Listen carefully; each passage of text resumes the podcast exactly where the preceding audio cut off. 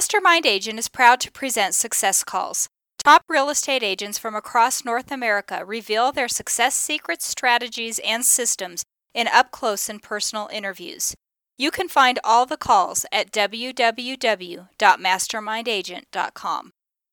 Hi, I'm Mike Cerrone with Mastermind Agent. This month's top agent is Nate Brill with Realty One Group in Surprise, Arizona. Last year he closed 80 transactions with a total sales volume of 22 million. His average sales price was 272,000, of which 50% were buyers and 50% were sellers. Nate has a six-member team, one buyer specialist, one team agent, one listing coordinator, one transaction manager, one marketing manager, and one team leader. Nate is the team leader of the Brill team. He's been an agent for four years. He works the Metro Phoenix market. In this call, Nate talks about having a fast start and selling 27 homes his first year, ramping up to 73 homes his second year and 80 homes his third year when he closed 66 transactions personally. Why his production fell in half to 39 homes his fourth year. Why we learn more from our failures than our successes. Lessons learned in the down year and how you can avoid it. The benefits of a lead generation schedule how we close two homes per month, 24 per year, by hosting open houses. Detailed open house statistics, such as best day to hold an open, average leads per open on different days of the week, number of leads needed to get to a closing, and days in market from first introduction to close. Description of his open house system. Why he does not add every visitor to his registration book and why relationship building is the key to open house success how 35% of his business is from repeat and referrals from past clients and sphere of influence, and why he never asks for a referral, team dynamics, compensation, profit margins, and more. First, a quick word from our sponsor, RealG TV, Real Estate Agent Lead Generation Television. Need more referrals? Get a free script and simple three part plan used by a top agent to receive and close 74 referral transactions in one year. Just go to freereferralscript.com. That's freereferralscript.com. Now, back to the show. Welcome to the call, Nate. Hey, Mike. Hey, Nate. Great to have you here. Thank you so much for taking the time to speak with us today. Nate, before we talk about what you're doing today, let's go back for a minute and talk about what you did before you got into real estate. I was um, I was in I guess you could call it sales. I was actually an account manager for a company that was an automotive parts remanufacturer. So we were we were actually contracted through General Motors, and I worked there from the time that I was 18. Really, my first real job, and uh, started out answering phones, customer service stuff, and then worked my way up into an account manager role. And I was their youngest one that they had ever had in that role. And it was actually the owner of the company who took a, a big leap of faith and gave me quite the responsibility because you're traveling all over the country on the company's dime. You are driving rental cars for sometimes weeks on end and representing the company. So at the uh, ripe age of, I think I was 21 or 22 when I took that position, I was able to start doing that, which while doing that, I was actually building a business with my brother, um, which was a, uh, a water feature company where we actually built water features for um, residential, very nice homes and restaurants and those types of things. So I kind of had those two going on simultaneously, which one fed the other in terms of a knowledge base. Everything I was learning at the company I was working for was really instructing me on what it meant to actually run a business. And then the water feature business was teaching me actually how to be an entrepreneur, which allowed me to apply those same kind of skills to running my my actual territory. And all of that between the two of them is really what gave me the, I would say, the all around skill set to do what I do now. And I actually have carryover from both of those that I actually think about regularly as coming from one or the other. And it's kind of weird sometimes when I'm when I'm thinking about what I do every day because the parallels are so direct. You know, you, you're talking about very different industries. You know, you're talking automotive as my main vocation at the time, um, and you're talking about real estate. And while they seem very different from one another, they're actually, at the end of the day, the job that I do feels to be about the same because it's all people. How long were you doing this automobile remanufacturing parts business and the business you had there with your brother, the water feature business? How long were you doing that before you went into real estate?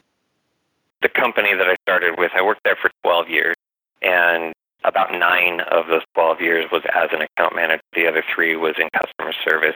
And then the water feature business we had from 07 to the end of 09.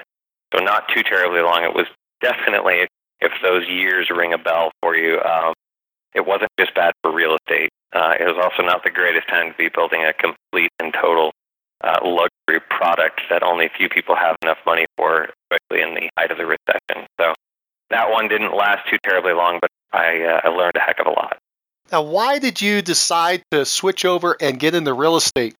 I wish I had like a real story as to why real estate, but I really don't. What it really comes down to is that at the company that I was at for all those years, it had been changing slowly. It had been purchased, and I was sort of call it falling out of love with the company itself because I was anytime that I am working for a company or working for myself, whatever, my heart's all into what I'm doing, and so um, when that started to slide with the company itself, it just felt like they really didn't care much anymore. I was starting to feel not like I was floundering, but like I just couldn't find my place and what I really wanted to do. And I had been asking and asking and asking literally for years for more of a leadership role. I was leader by by my actions, but not by position. And that was fine for a while, but I really felt like I was capable of more. So I was in this kind of like soul searching place for probably the last two years, trying to figure out what I wanted to do. I knew that the business with my brother hadn't gone well, so I really didn't want to start a business, not one that I had to go and like build or buy product. And then I was out on the road in Minnesota and I was listening to Dave Ramsey and Dave Ramsey is I'm sure a lot of people know who he is, but he's all about getting out of debt and all that stuff. But the primary reason why I listened to him was that it was a constant driver of being better, working harder, earning your keep. And I had listened to all of these calls with people who were doing really, really well, and a lot of times they were in sales. And there were a few key ones that I remembered where it was actually real estate. And I remember that Dave Ramsey himself had gotten his start selling real estate. And I don't know what it was in that moment, but it was literally like a an immediate it clicked. I pulled my car over on the side of some rural road in the middle of Minnesota, called my wife and told her this is it. This is the thing that I had been looking for. I just wasn't really aware of what it was. And then by that evening, I was signed up for class and I still had to work my day job. So I didn't get to actually get started in real estate for a few more months, but I knew as soon as the idea hit me, I knew absolutely that that was it. I mean, without a second guess, I knew for sure that this was the right the right avenue for me. You said you signed up for that class right away. Did you quit your job right away or did you try to do both at the same time?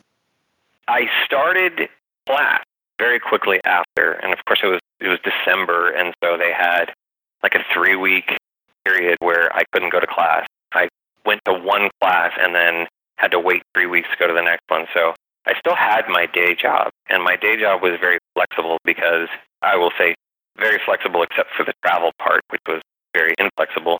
But when I was working out of the office, which was my home office, it allowed me the ability to kind of get my work done so that when I went to real estate school, I could go and kind of, I mean, I felt guilty about it the entire time I did it, but I kind of had to.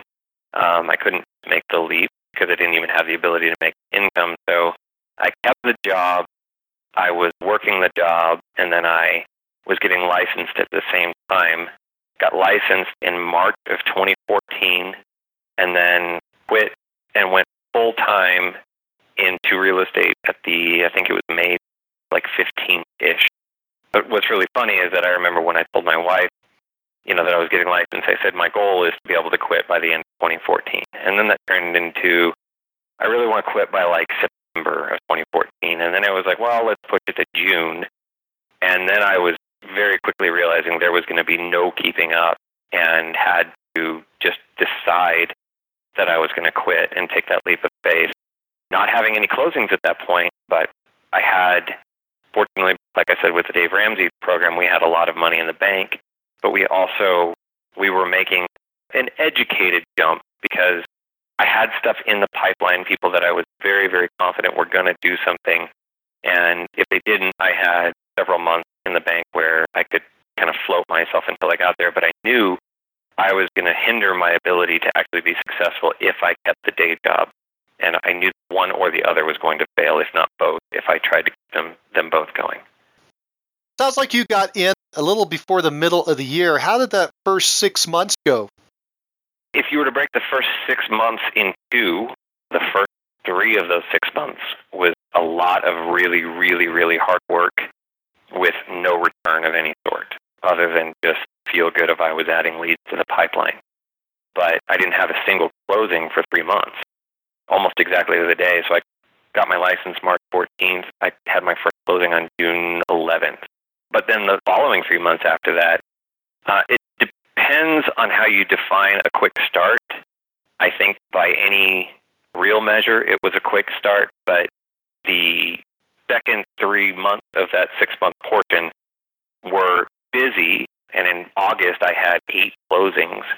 But to me, being wired the way I am, I still felt unsuccessful, which is sort of stupid and it sounds silly in retrospect. But I had expected a much stronger start than than what I actually got, or in my mind, what I got because of how much work I was doing. I mean, I was working 70, 80 hours a week, just grinding, grinding, grinding.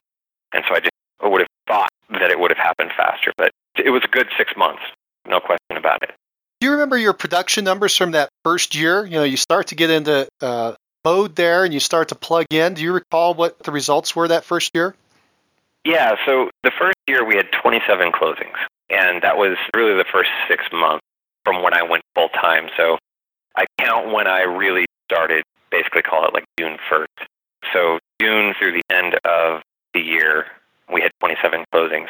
I take credit for the 27 closings because I earned those 27 closings. I'm the one who originated them and basically worked to convert them. But I was on a team at the time, and it was kind of a different sort of setup where it was kind of like a team within a team. And so I was generating them, and then it would get handed off for somebody else to close.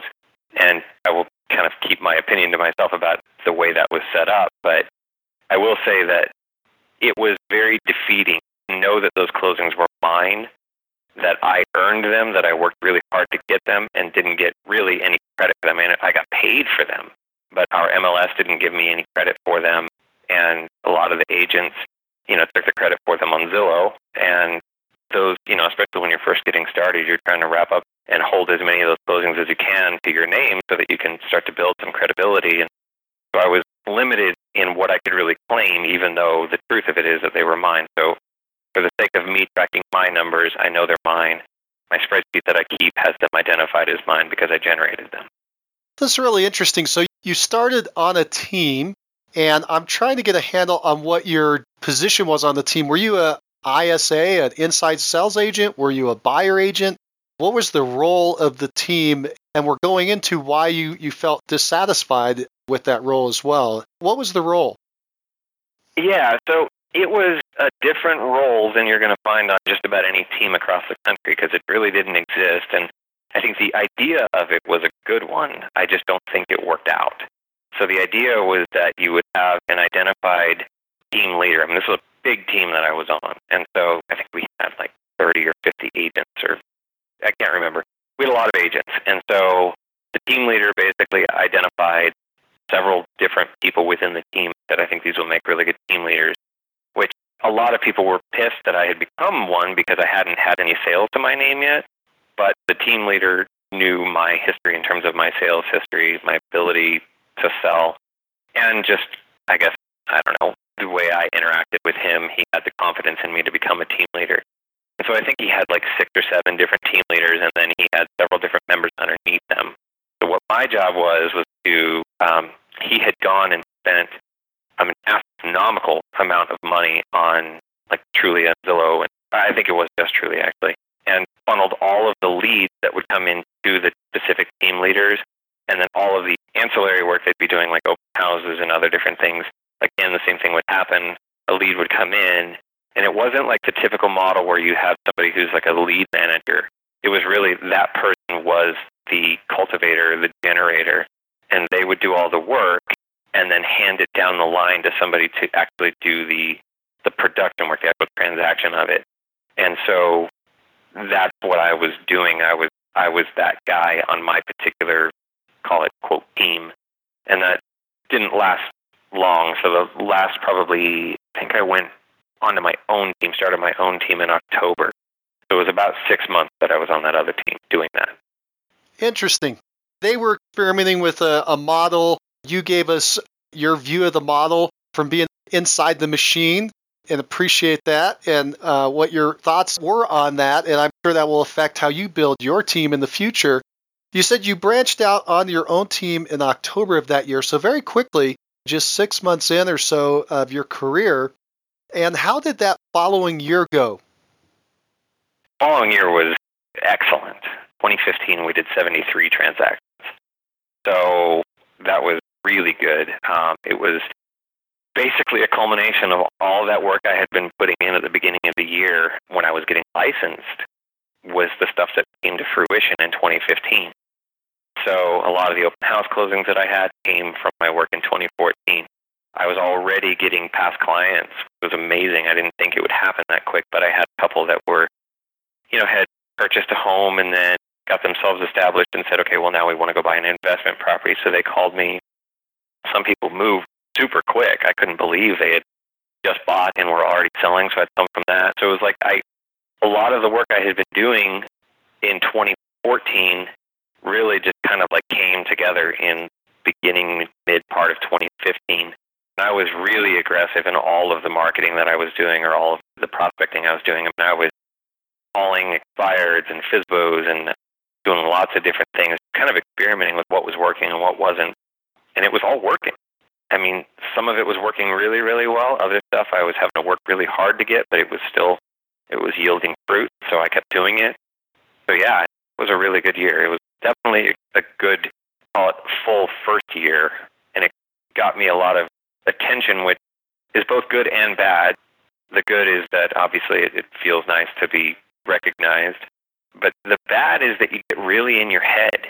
And I'm sure we'll get into this later into the into the conversation here, but you really get into your head because suddenly other people are looking to you and if you falter you really take that a lot harder than if nobody knew that you faltered. And 2016 was an excellent year and I know we'll talk those numbers too, but I think that carried over into 2016. I mean, I got awards and I got things that were really cool, and you know, I've got them hanging on my wall, and I feel really good about them. But I think it's a double-edged sword. I really do.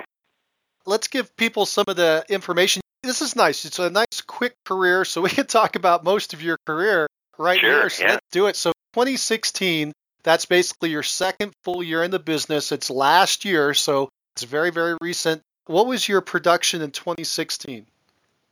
2016 was 80 units for just under 22 million. I think it's 21.8 if I have that number right. Let me just double check it. Uh, 21.8, yeah, was our total production for the year, which is good. Uh, I definitely that was that was no black year. The only reason why I hesitate to give it as much credit as I would like to is that I went from 27 to 73 and from 73 to 80. So it wasn't near the jump that I had from, you know, the, the first year to the second year. But still, I mean, it was a, a really, really good year. No question about it. I call those plateau years and reinforcement years. You're reinforcing that you can sustain that level. And uh, so I don't see that as a setback at all. You're producing at a high level.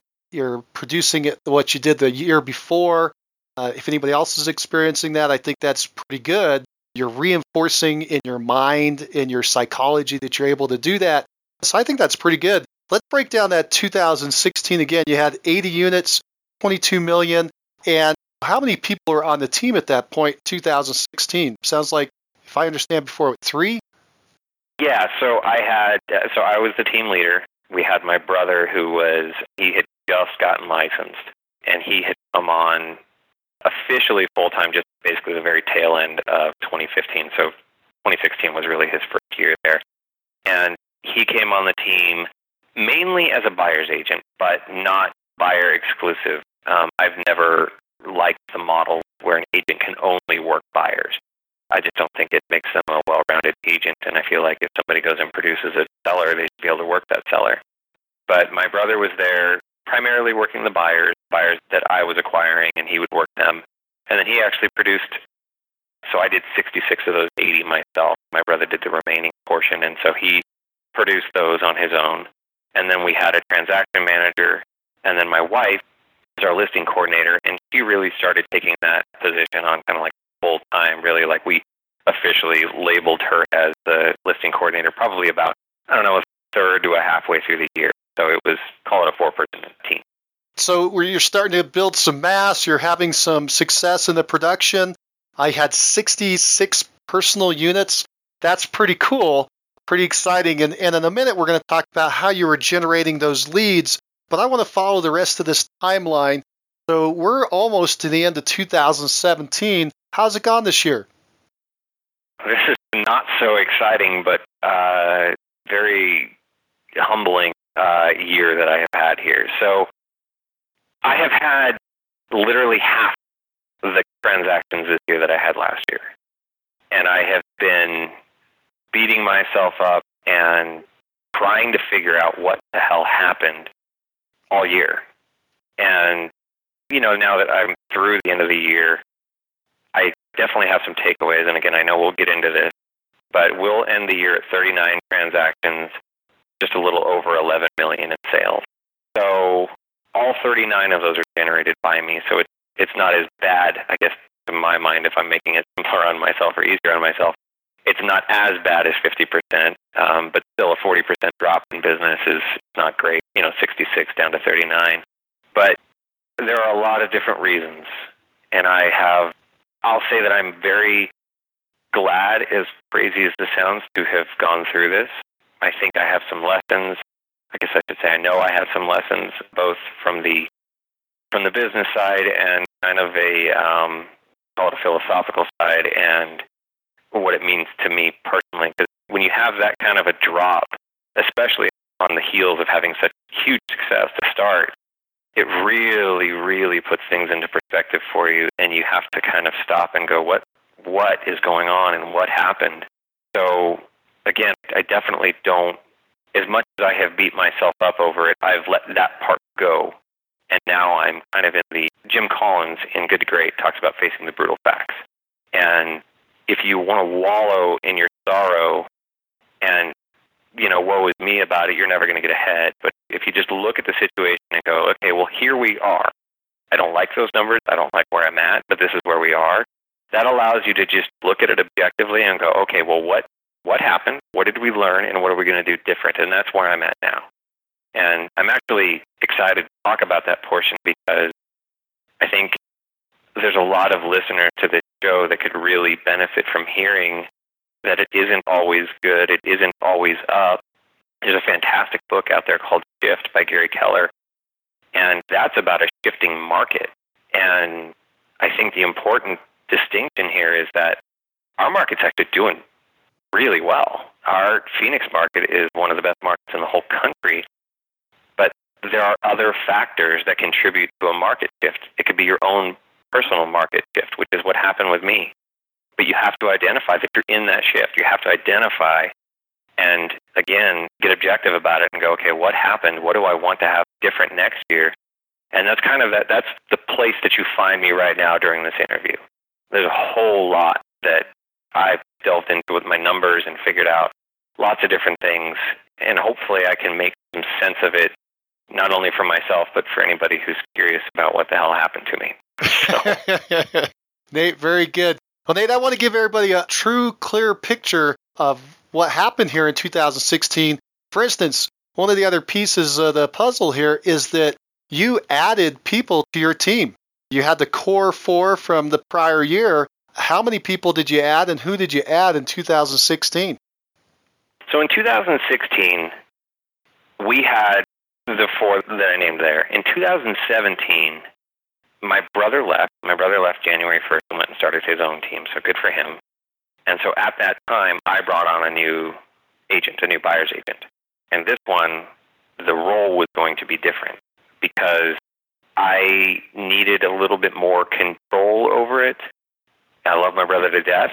I will never tell my brother what to do because he's my brother, not because I can't tell an agent what to do, brother or otherwise, but because I because I just felt like that was I don't know, a little more complicated because of the fact that he was my brother. So anyway, I had a new agent come on as my buyer's agent. And she does really primarily work buyers. I told her that if she gets a seller, she can certainly work that, and I'm not going to keep her from doing that. But all year, the only thing she's worked is buyers, and really the only buyers that she is working are the buyers that I'm bringing in. So she's there as the buyer's agent. We also added another agent at the very end of this year. I mean, he literally got started on our team about a month ago. And again, I know we'll get into this stuff later, but he's got a, kind of a different place on the team in that I'm giving him a safe place to land, but I'm not necessarily setting goals for his production as I would for an agent that I was trying to bring on the team. He's a wonderful, wonderful guy, and he's got a lot to add and a lot to bring. But maybe this isn't the right way to look at it. Certainly not the orthodox way for a team leader to look at it. But the goals that I set are the goals that I know that I can attain because I'm producing them.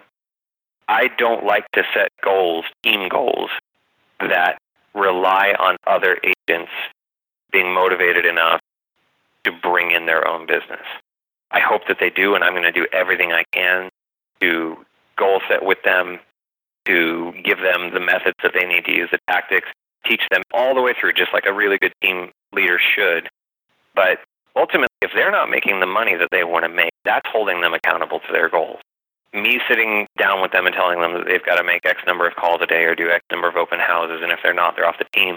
It just doesn't work for me because there's that distracts me from the work that I need to do to continue to produce for myself. So, anyway, this is a really long way of going about it to say that he's, I mean, he's on the team, but his production is his production, and we'll count it towards the team. He hasn't produced anything yet for this year because he's just getting rolling. But for 2018, his goals are going to be his goals, and I hope that they add on top of what I'm producing. But his role is different than Denise's in that Denise's job is to basically facilitate the work that I bring in. If I bring in a buyer, it goes to Denise to work because she's going to be the one who's going to take them basically from the time that they become a client to when they actually close on the deal. And where my other agent that came on, everything that he's bringing in is his own. So, and then we added, we've got my, don't think I could call her my right hand man because, well, not man, but she is truly my everything in terms of if there's something that I need done, she does it for me. It doesn't matter whether it's marketing, if it's following up with showings, if it's setting up, you know, work to be done on one of our listings. I mean, it's everything. I actually brought her on originally thinking she would become my transaction manager for this year because we've changed companies, and so I lost my transaction manager that I had before. But the more we got into it, I realized not only is her personality not suited to sitting down doing paperwork all day, she's also so much more capable than just that. She's not one dimensional. She's in a lot of ways very similar to me, in a lot of ways very different from me. She's much more extroverted than I am, so she's pushing me to do things that I wouldn't otherwise do. And even though I've had a year that was less than a banner year, and her expense has been a big expense to me this year, especially because my income obviously went down, is definitely the single best and most valuable expense that I had all year, and I wouldn't change it for anything. Because even though I did less production this year, if I had been doing everything that I was doing the previous years, I still would not have had much of a life, or certainly not near as much of a life as I've had this year because she's she's given me the the leverage to to do other things. So Nate, if I understand correctly, your team this year has basically gone up to six. That includes you. You now have six on the team. That's correct. Okay, great. And Nate, what I'd like to do, and by the way, thank you for being so forthright and sharing your experience. What I'd like to do is talk some more about those lessons that you've learned and what your estimate is of why your production halved in one year while the market continued to march on and everybody else around you, I assume, appeared to be doing well. What happened? What were the lessons? What do you think happened? Yeah, there's a lot to it. first of all, to your point there, I have actually found that this year, and this in some ways gave me some solace that I wasn't alone in this, but I've had conversations with a multitude of different agents across the valley. And there's a lot of people having the kind of year that I had this year. Some agents that were doing extremely well the same years that I was doing very well had the same thing happen. Their business dropped in half. I have some other agents that are friends of mine that do huge production, you know, 50 million plus.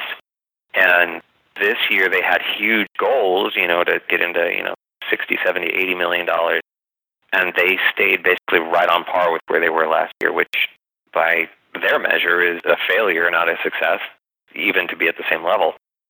So that really got me thinking, and I think the easiest answer for me would be that, oh, well, something happened in the market. It's not just me. Okay, well, then I guess it is what it is. That was where I wanted to go with this because then that lets me off the hook. And I've run some numbers on some things, and I'll kind of explain some other factors here that I do think are relevant, but I do not believe are the real reason. So we have a couple of different things in our market that are happening, and I don't know if they're happening across the country, but it is kind of a big deal over here.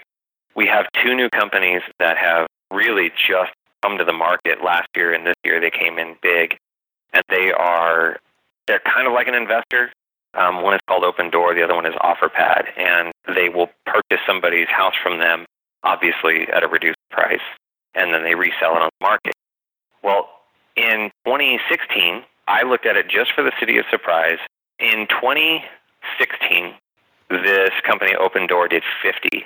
In 2017, they did 85. The other one, OfferPad, did 10 in 16, and they did 25 and this is just listings. This isn't even counting the buyers that they have taken in because they will basically the, the whole idea is that a buyer can just walk into the house. It's an open house at, at any time of the day. They can just walk in. They don't have to have an agent. And so you lose out on the buyer side too. So in total, between the two of them, they've constituted for about 150 of the sales that happened out here this year, which is a lot of sales, but relative to 33 or 3,400 sales that's not a huge percentage. I mean, they're only like three or four percent of the market on total for what they're doing out here. But that's 150 less transactions that would have gone to other agents. We have also had a huge influx of agents that are coming onto the market as new licensees. And so I added that up. So in 2016, looking at unique agents, basically, you know, individual one-off transactions, or I guess I should say individual one-off agents, and then kind of counting up how many transactions they did there were 1,472 unique agents in Surprise.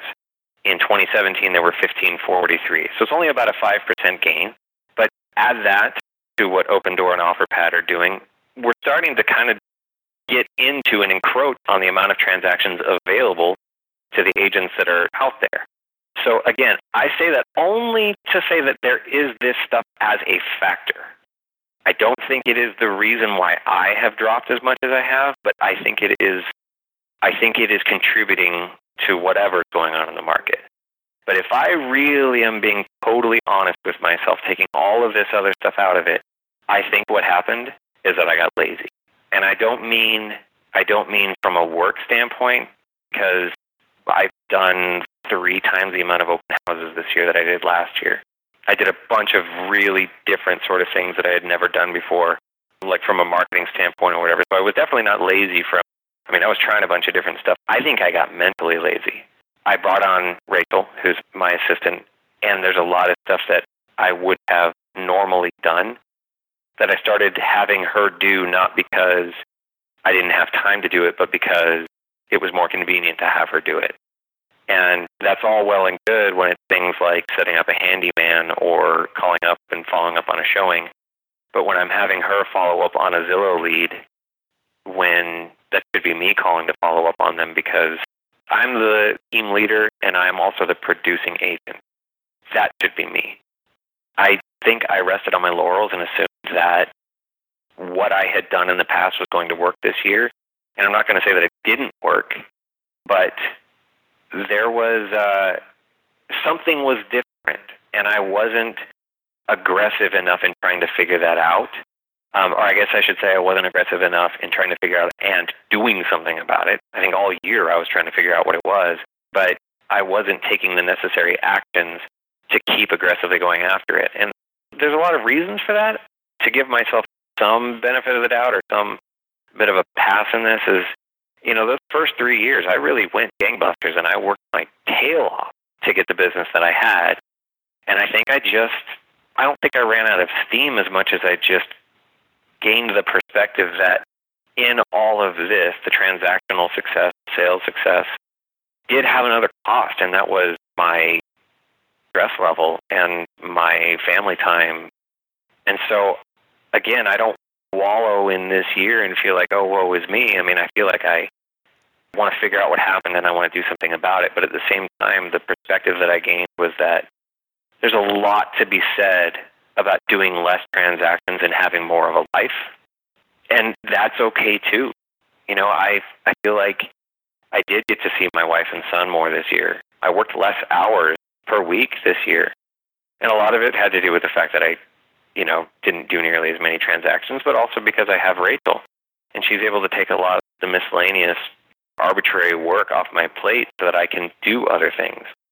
So, you know, when I'm reassessing for 2018, I'm going, okay, well, I did 80 transactions in 2016, and then I have to go at what cost? And then some of this stuff is intangible. What do I want in 2018? Do I want to get back to 80 transactions? Yeah, I would love to get back to 80 transactions. Do I want to get to 100? Absolutely. Do I want to get to 100 transactions at the cost of my stress again, at the cost of my family time again? No, I definitely don't.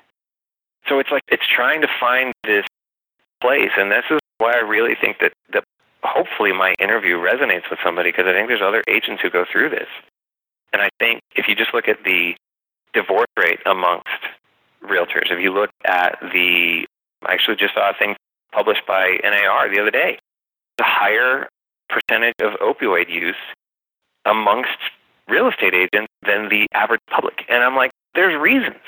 You're burying yourself into things and and you're letting this what could be a beautiful career and a beautiful life overrun you. And you're turning to other things or you're not being there with your family the way you should because you're so busy working. And we're constantly chasing that next big thing. I mean, the beautiful thing about this business is that there's so much business to be had and so much money to be made. The deleterious effects of that can absolutely wipe away everything that you've worked for. And so when I say that 2017 was a perspective gaining year, that's why, because my production dropped in half, and that sucked.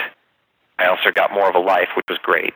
Now, where's the balance point? What the how can I strike both different parts of my desires, my needs, and feel good and feel fulfilled about both of them I know that that's in there somewhere. I mean, there's a lot of people who like to believe there's an A and a B option.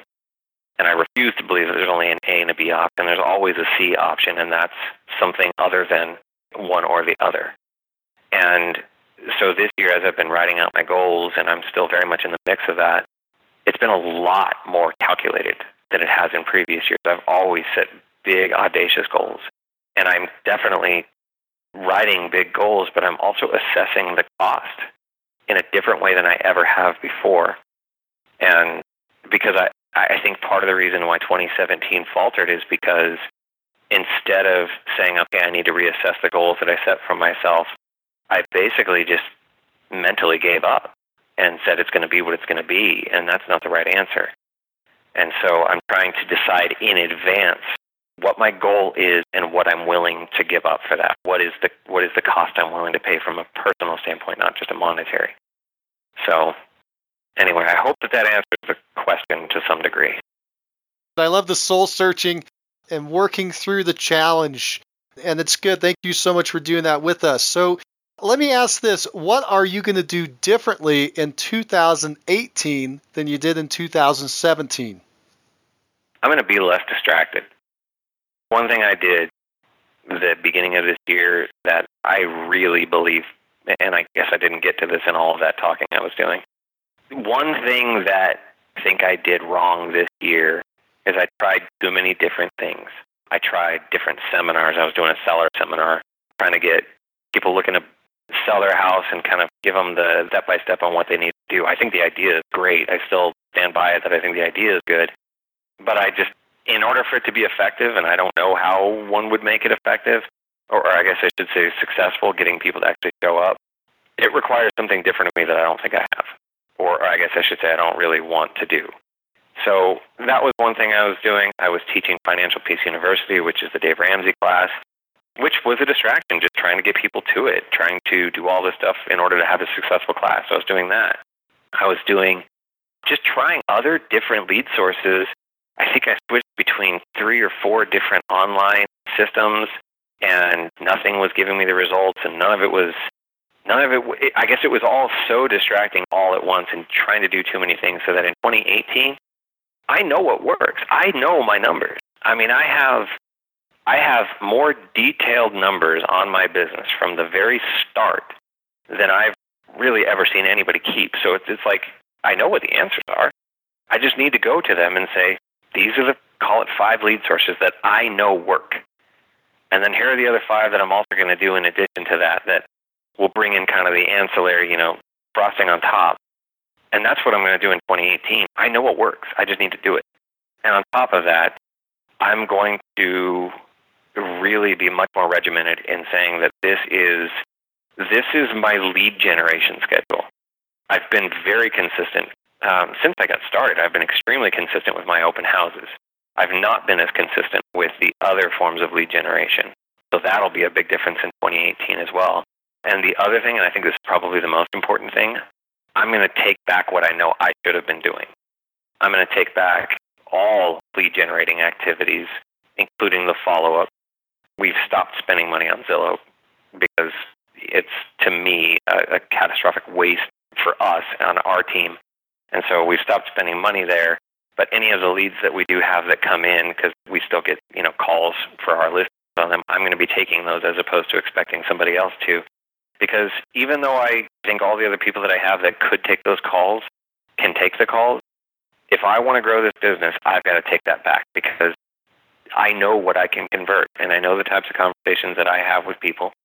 And so I'm going to be approaching things much more like I did when I was first getting started and and really looking at Rachel's role for what it is and that is to take the excess off of me, not what I find convenient to give her. So I think between all of those different things, we're going to have a much different sort of year because it'll be more focused instead of being kind of haphazard and sort of shotgun approach what I'm hearing there is that you're going to focus on narrowing down your sources of lead generation and reacquiring and focusing on lead conversion. And I'll mention that uh, some of the top people I've ever spoken with, the very last thing that they will ever delegate out is lead conversion because it's the most profitable. And then, of course, the next most profitable is the lead generation. And it sounds like that's the conclusion you're coming to just a quick note uh, you mentioned that you're going to focus down to five and then add another five. That sounds like 10 to me, which still sounds like too many. Maybe you need to narrow down a little more. What are your top three lead generators? You said you have a lot of great statistics. What are they?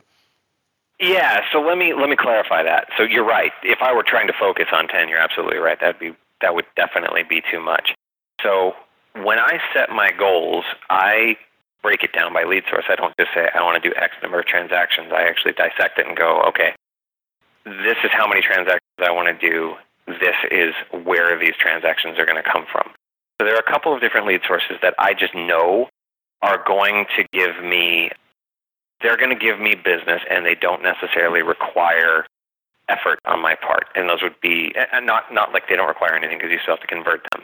But things like sign calls you know, because we're not spending money on Zillow anymore, we still get Zillow closings, or I guess I'd say closings that we can attribute to Zillow because they're calling us on our listing.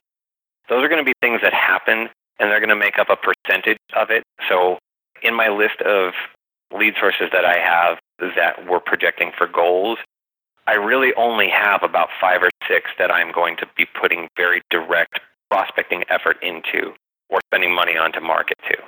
So my top three, without question, number one is my open houses. Number two is my past clients and personal referrals. And then the third, it has been online because we have had some success with Zillow. And I can get into this if you'd like me to, but Zillow has deteriorated in a way that has forced us to say this is just not anywhere we're going to spend another dollar.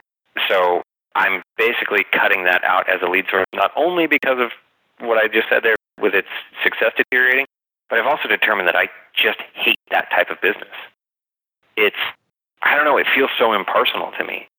I am such a, a relationship guy, and I know that once you establish your pipeline and once you establish your pot of leads that you're pulling from, it's your job from that point forward to build a relationship. But because my type of call it sales approach is very relational from the outset, I have much better success meeting somebody at an open house and establishing that relationship right from the outset. Much better success focusing on my past clients and referrals because it's again it's all personal. And then the other different lead sources, you know, kind of underneath those, I have, you know, like I'm farming into my very direct neighborhood here. I'm kind of like hyper local farming. I'm also going to be taking different approach to expireds and cancels and FSBOs, which is much more relational and it's one that I know can be effective because I have been successful with it in the past. I'm just taking a different approach to it this year that will be, call it more relational than I did in the past because just like with Zillow calls or online calls of any sort, sitting there and hammering out 100 cold calls in a day is very impersonal. And to me, it's the type of work I don't, it's not just that I don't enjoy it. I'm fine doing work I don't enjoy.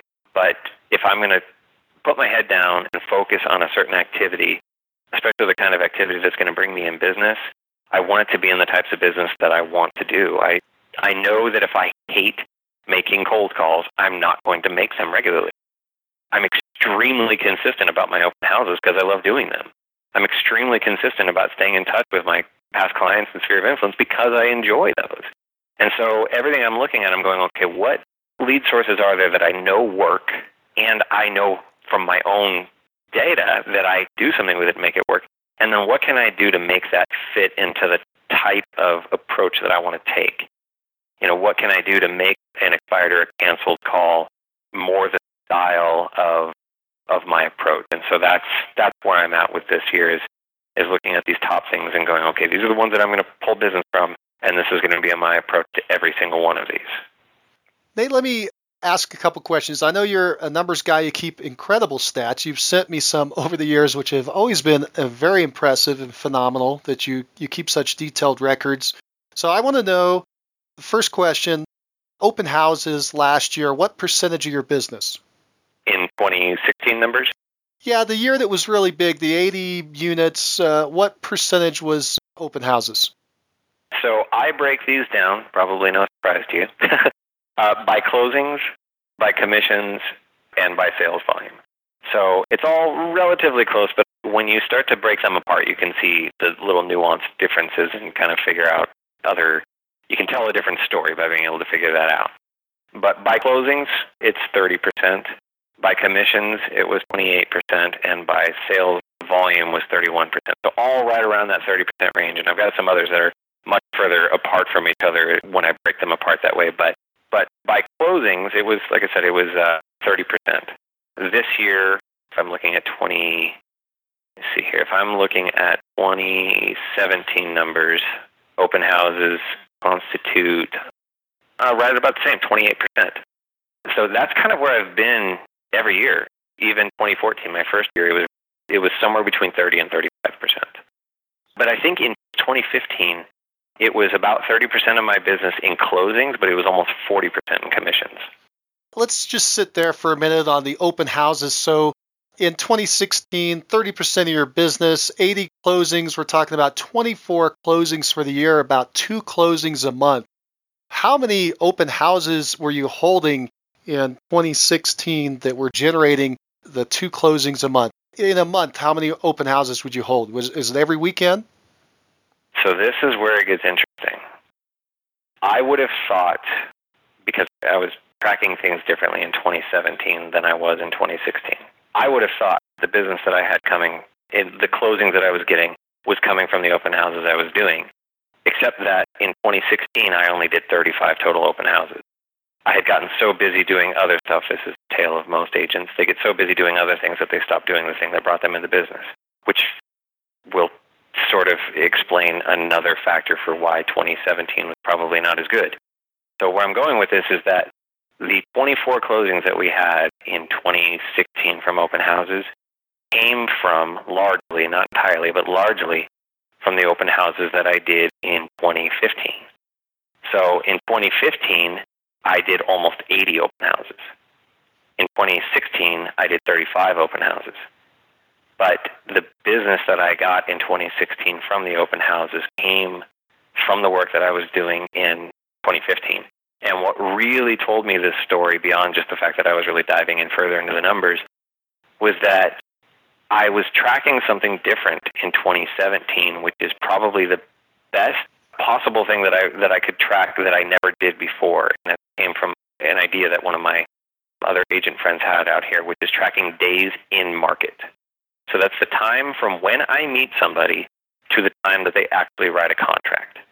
So I will say naively and I will say anecdotally, I was taking the best closings that I had from open houses, and that was constituting what I would assume would have been the days in market because I had closings where I'd meet somebody at an open house. By the end of that week, they were already under contract, and you know, 15 or 20 days later, they had closed. And so I was thinking, somebody's going to be much further down the sales pipeline if they come into an open house. I was thinking they come in, they're pretty much ready to do something. That's why they're coming in in person.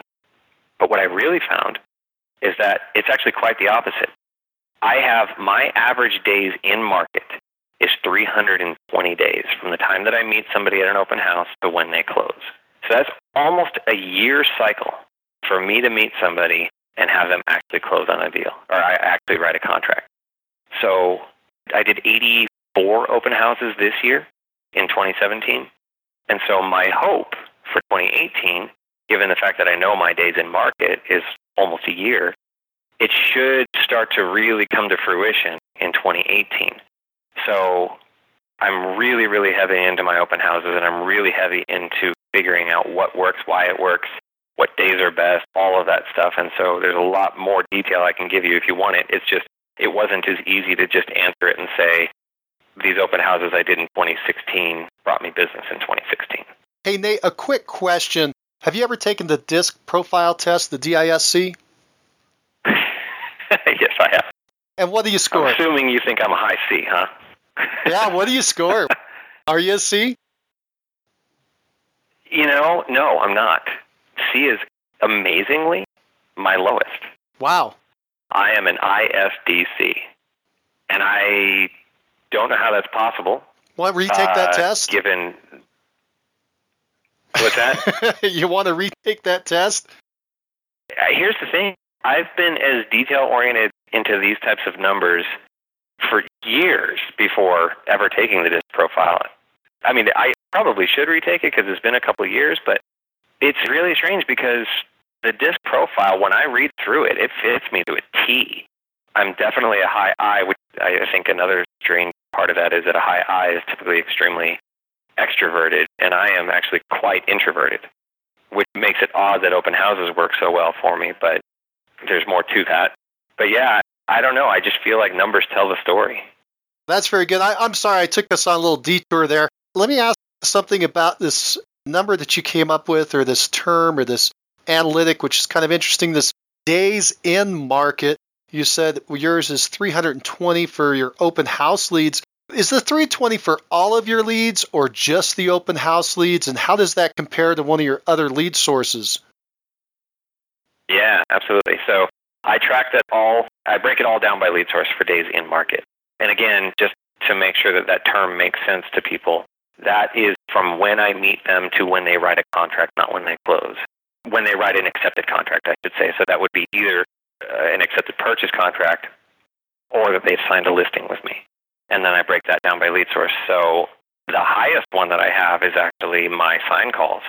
And the sign calls are fairly small sample size because I only have three closings from sign calls this year, but that one's at about 800 days. So I had a lady that I met as a sign call in September of 2014 that I closed in October of this year. And so that's the type of thing that I sometimes get is people that are very, very long out, which gets back to building a relationship with them. But maybe these numbers would be different for somebody else. But I think because of the fact that I am such a relationship guy, maybe that is just occurring to me as I'm thinking about it. That might be why these days are so long. Because I don't just throw somebody into a you know, into a system and have it follow up with them and so I'm not picking up just the most recent stuff. I mean, I built relationships with these people over years and that's what I think is causing the days to be high. But if you look at Zillow, my average days on market, which this is counterintuitive to what a lot of other people have told me. Um, a lot of other people have told me that their Zillow leads or their online leads of whatever source are about a year out, a year to 18 months. Mine's only 14 days. My referrals are right at about 90 days. See here, expired and canceled, I've got that at 12 days.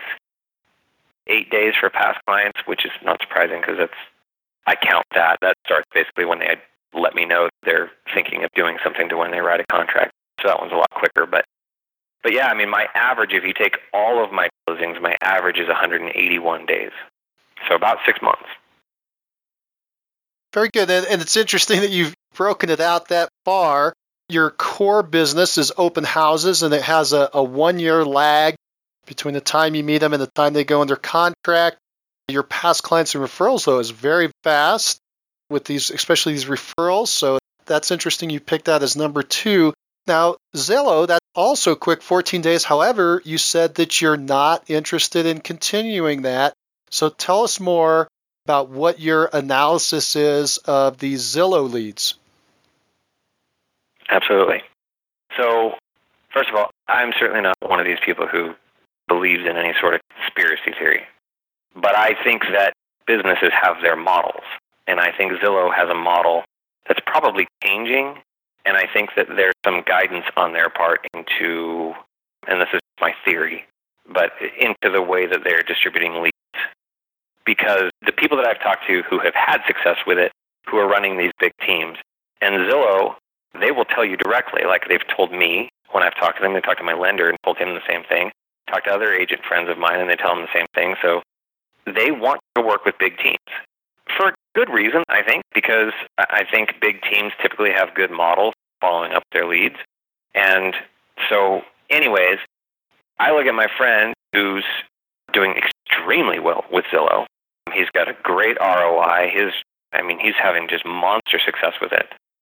And then there's me. So in 2014, we had, let's see, 2014, or I'm sorry, 2015, we didn't spend anything with Zillow in 14. In 15, we spent $5,000 and got 13 closings from Zillow. In 2016, we spent $10,000 or $11,000, I'm sorry, and got 14 closings. So we spent more than twice as much and we got one more closing out of it. In 2017, we spent $10,000 with Zillow and we got four closings out of it. So they change their algorithms all the time. They change how they charge you, they change the way that they base impressions. And there's a lot of this stuff that makes sense just from a supply and demand standpoint because that's, that's what they have, that's what they sell as leads. And there's obviously a, an increased demand. But that sort of return is not good enough for me. If I look at my average cost per closing from Zillow, it's 2600 bucks. My average lead cost from Zillow is 86 bucks. And I look at 10 grand and go, how else could I spend 10 grand? And I think that there's a lot of ways that I could spend 10 grand that will get me far, far better return than what I've gotten with them. So, and on top of that, and I'll just try and keep this to a minimum as much as I can because I'm not trying to slam Zillow, but they have royally screwed a lot of agents that I've talked to in a lot of different ways, and they I feel like they are lacking in their moral compass as business, and I have just chosen that they are not a company I want to do business with. So you can cut this part out of the interview if you want, because I, I don't want to. I don't want it to sound like I'm just trying to slam a, a major force in the real estate industry, but I've just, I really, really don't think that they care about us, and that's unfortunate given that we're the ones that are paying their bills. Well, Nate, I appreciate that, and we're looking for your opinion, so I'm going to be leaving that in there. I just got to say, I don't know what that DISC personality profile said, but you are super analytical. You're sharing a lot of incredible numbers with us. And if I remember, you know, we've been talking quite a bit over the years. And if I remember, you had some type of software program that you put together, you know, just for yourself, uh, an analysis sheet What was that thing called, and has that had any effect on what you're doing today? Yeah, so the system that I have, I have just basically termed it as the brain, um, and I call it that because it is really and truly every micro detail of my business. I mean, there's almost no question that somebody can ask me about my business that I don't know the answer to. If not offhand, all I have to do is refer to my to my system. But yeah, so th- this system is called the brain, and at the beginning of this year, I kind of finally realized that it was something that I felt like was worth doing something more with than just using it myself because of how many people had asked me if, if they could have one or if I could build it for them or whatever. And uh, so I spent, I will say, all of February building this out to be a system that could be translated into multi person use. Could be built for teams, and it didn't have to be just built for my for my business. It could be basically used by anybody. And my intent was to sell it because I knew that I couldn't, I didn't want to give up my real business, my real passion, which is selling real estate, to build a software system, but at the same time, I knew that there was a lot there, and there was a lot of reason I think people could benefit from it. But it was a big distraction, and again, being honest with myself, and you know, hindsight is twenty twenty, but I do think it had an effect on my year because I was very distracted by it. Some of the I will say some of the most valuable months of the year are at the beginning part of the year because then that's where you're front loading your lead gen, and I was busy building my system. And I will say, sadly, it didn't go anywhere because it's a lot harder road to hoe than what you think going into it. People aren't as excited by numbers as I am. And in order for it to be what it really needs to be in order to be an effective product, it needs to be on the web, and mine isn't. It's built out of Excel. But I will just say, and maybe I'm partial to it because I built it, but it it's a system like nothing else I've ever seen. It's pretty cool. Well, it sounds to me like, as far as real estate and real estate production, you got a bit distracted into a, another passion, putting this together and, and analyzing the business, and it took you off your game a little bit. Would that be accurate? That would absolutely be accurate. My um, my one of my best friends, who's also the lender I use for everything, he's been really, if I were to define a mentor in my life, or certainly in this business, it would be him. And the whole time, he just kept telling me, he's like, you know, don't get too distracted. Don't get too distracted. And what did I do? I got distracted. so. Now, a quick word from our sponsor, RealG TV, real estate agent lead generation television, where top agents reveal exactly how they create consistent flows of home buyer and home seller leads into their practices every month. Need more leads? Hit the pause button right now open Google and search RealG TV. That's R E A L G dot TV. Now, back to the show.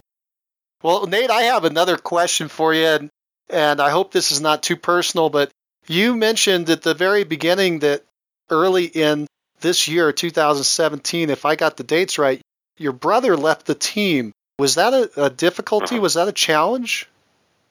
Um, yes, do you think that threw you off your game? No, I don't think it threw me off my game. I, in fact, if anything, I would have thought it was going to go the opposite way, not because it, it certainly says nothing bad about my brother. It was that I, this would have been the first time that I felt full control over my team because I was always mindful of the fact that my brother was my brother and I didn't want him to feel like, especially because he's my older brother. I didn't want him to feel like he was kind of riding the coattails of his little brother. And so I was always mindful of keeping him involved in decision making and all that. And so I actually felt the freedom to just have it be my team. And at the same time, I was also very excited for him because him getting into real estate gave him the kind of finally got him out of the rut that he was in working in corporate America and finally got him out on his own, being a, an entrepreneur. And so he's doing very well with his team. It's a small team, him and his wife and his brother-in-law. But so it was that part was good. It was somewhat emotional, only in that it was yet another call it business venture that my brother and I did together that didn't quite work out as we had expected it to. Um, but that's just part of learning, I guess. Um, everybody tells you that you got to be careful you know, working with your family, and sometimes you just have to figure it out. But it ended amicably. I'll put it that way. Um, and I'm there as support for him, and he's there as support for me. And now we can just, I guess, enjoy the fact that we're both in the same industry and learn from each other. I want to get back to a couple quick questions here on production numbers from the past. So open houses were Mhm. 30% 2016, 17% 2018. You said the second thing you're going to do in the new year is past clients and referrals. What percentage of your business was that in 2016 and 17? 2016. So I break them out separately from one another, but I really lump them together in terms of the way that I think about them because I think it's the same basic approach in working with them. So if I'm looking at closings, 2016 was 23% referral, 9% past clients, and my sphere of influence is 5%. So basically call it 35, 40% of everything came from those three lumped together. Amazingly, in 2017, I didn't have a single closing from my sphere, which is sort of pathetic. But but as a percentage, my personal referral was again the exact of what it was last year, which was 23%. Past clients were 8%, and then I've actually broken out this year lender referral and agent referral because it's kind of all again lumped together. So in total, it's somewhere between 35 and 40%. Truthfully, I would love it if, as I go on in my career, that that starts to supplant my open houses in terms of being my number one lead source, because that's the best business you're ever going to get, and it doesn't require the same output as an open house does, because an open house can be a considerable amount of work and a considerable amount of time too. So anyway, my goal um, ultimately, I want to get my business to be in about 60% between past clients, sphere of influence, and referrals. Just a, a quick observation on your big picture Mhm. here, looking forward. A recommendation, although you didn't ask me for one, I'm going to give just a fast recommendation based on what you've just Cool. stated. I mean, well, you're talking about 60, 70, almost 80% of your business is coming from open houses, past clients, referrals, and sphere of influence, which are really two categories. Why would you not just spend all of your time doubling down on those and making those a huge success and digging into your past client sphere of influence for referrals and doing the open houses to bring in new business? It sounds to me like you should simplify, and that would be a simple solution. hmm What do you think? Yeah. So first of all, that's the same exact determination that I had made at the beginning of 2017. That's not what you did in 2017. In 2017, you said you experimented with a lot of different lead sources. I got distracted. I know. Um, As we all do. Yes. But yeah, absolutely. Uh, the one thing that I did not get distracted on that I chose to double down on, given that it was my number one lead source, is open houses. And so here's, other than tracking days in market, which is huge for me, I went way more granular this year on my open house uh, analysis than I ever have before. And so these will be really good numbers for anybody who wants to know what days they should be doing open houses. So I did say for sure to my wife back in 2015 that I would never work a Sunday again. And I don't regret that at all. So I don't work Sundays. So I don't do open houses on Sundays. And so that leaves me, in terms of weekend days, only one day a week, which is Saturday to do my open houses. Which, again, if I'm working every single Saturday, that starts to become a problem with my work life balance. So I didn't work every single Saturday. But I did 21 open houses on Saturdays. I did 29 on Thursdays, 26 on Wednesdays, and 8 on Fridays. So in total, I did 84 open houses. So here's where it gets really interesting. So my lead by day, I do kind of rate, I, I figure out ratios and averages. So average leads per day on Wednesdays is 0.7. Average leads per day on Thursdays is 0.7. Friday is 0.6, and Saturday is 1.3. So basically less than a lead a day on midweeks. Fridays are a total crapshoot. I just chose not to do them because they're so incredibly dead. So here's where it gets really interesting my, in terms of my conversion. So for Wednesdays, my lead to closing ratio is 9 to 1. Thursday is 20 to 1. Saturday is 4 to 1.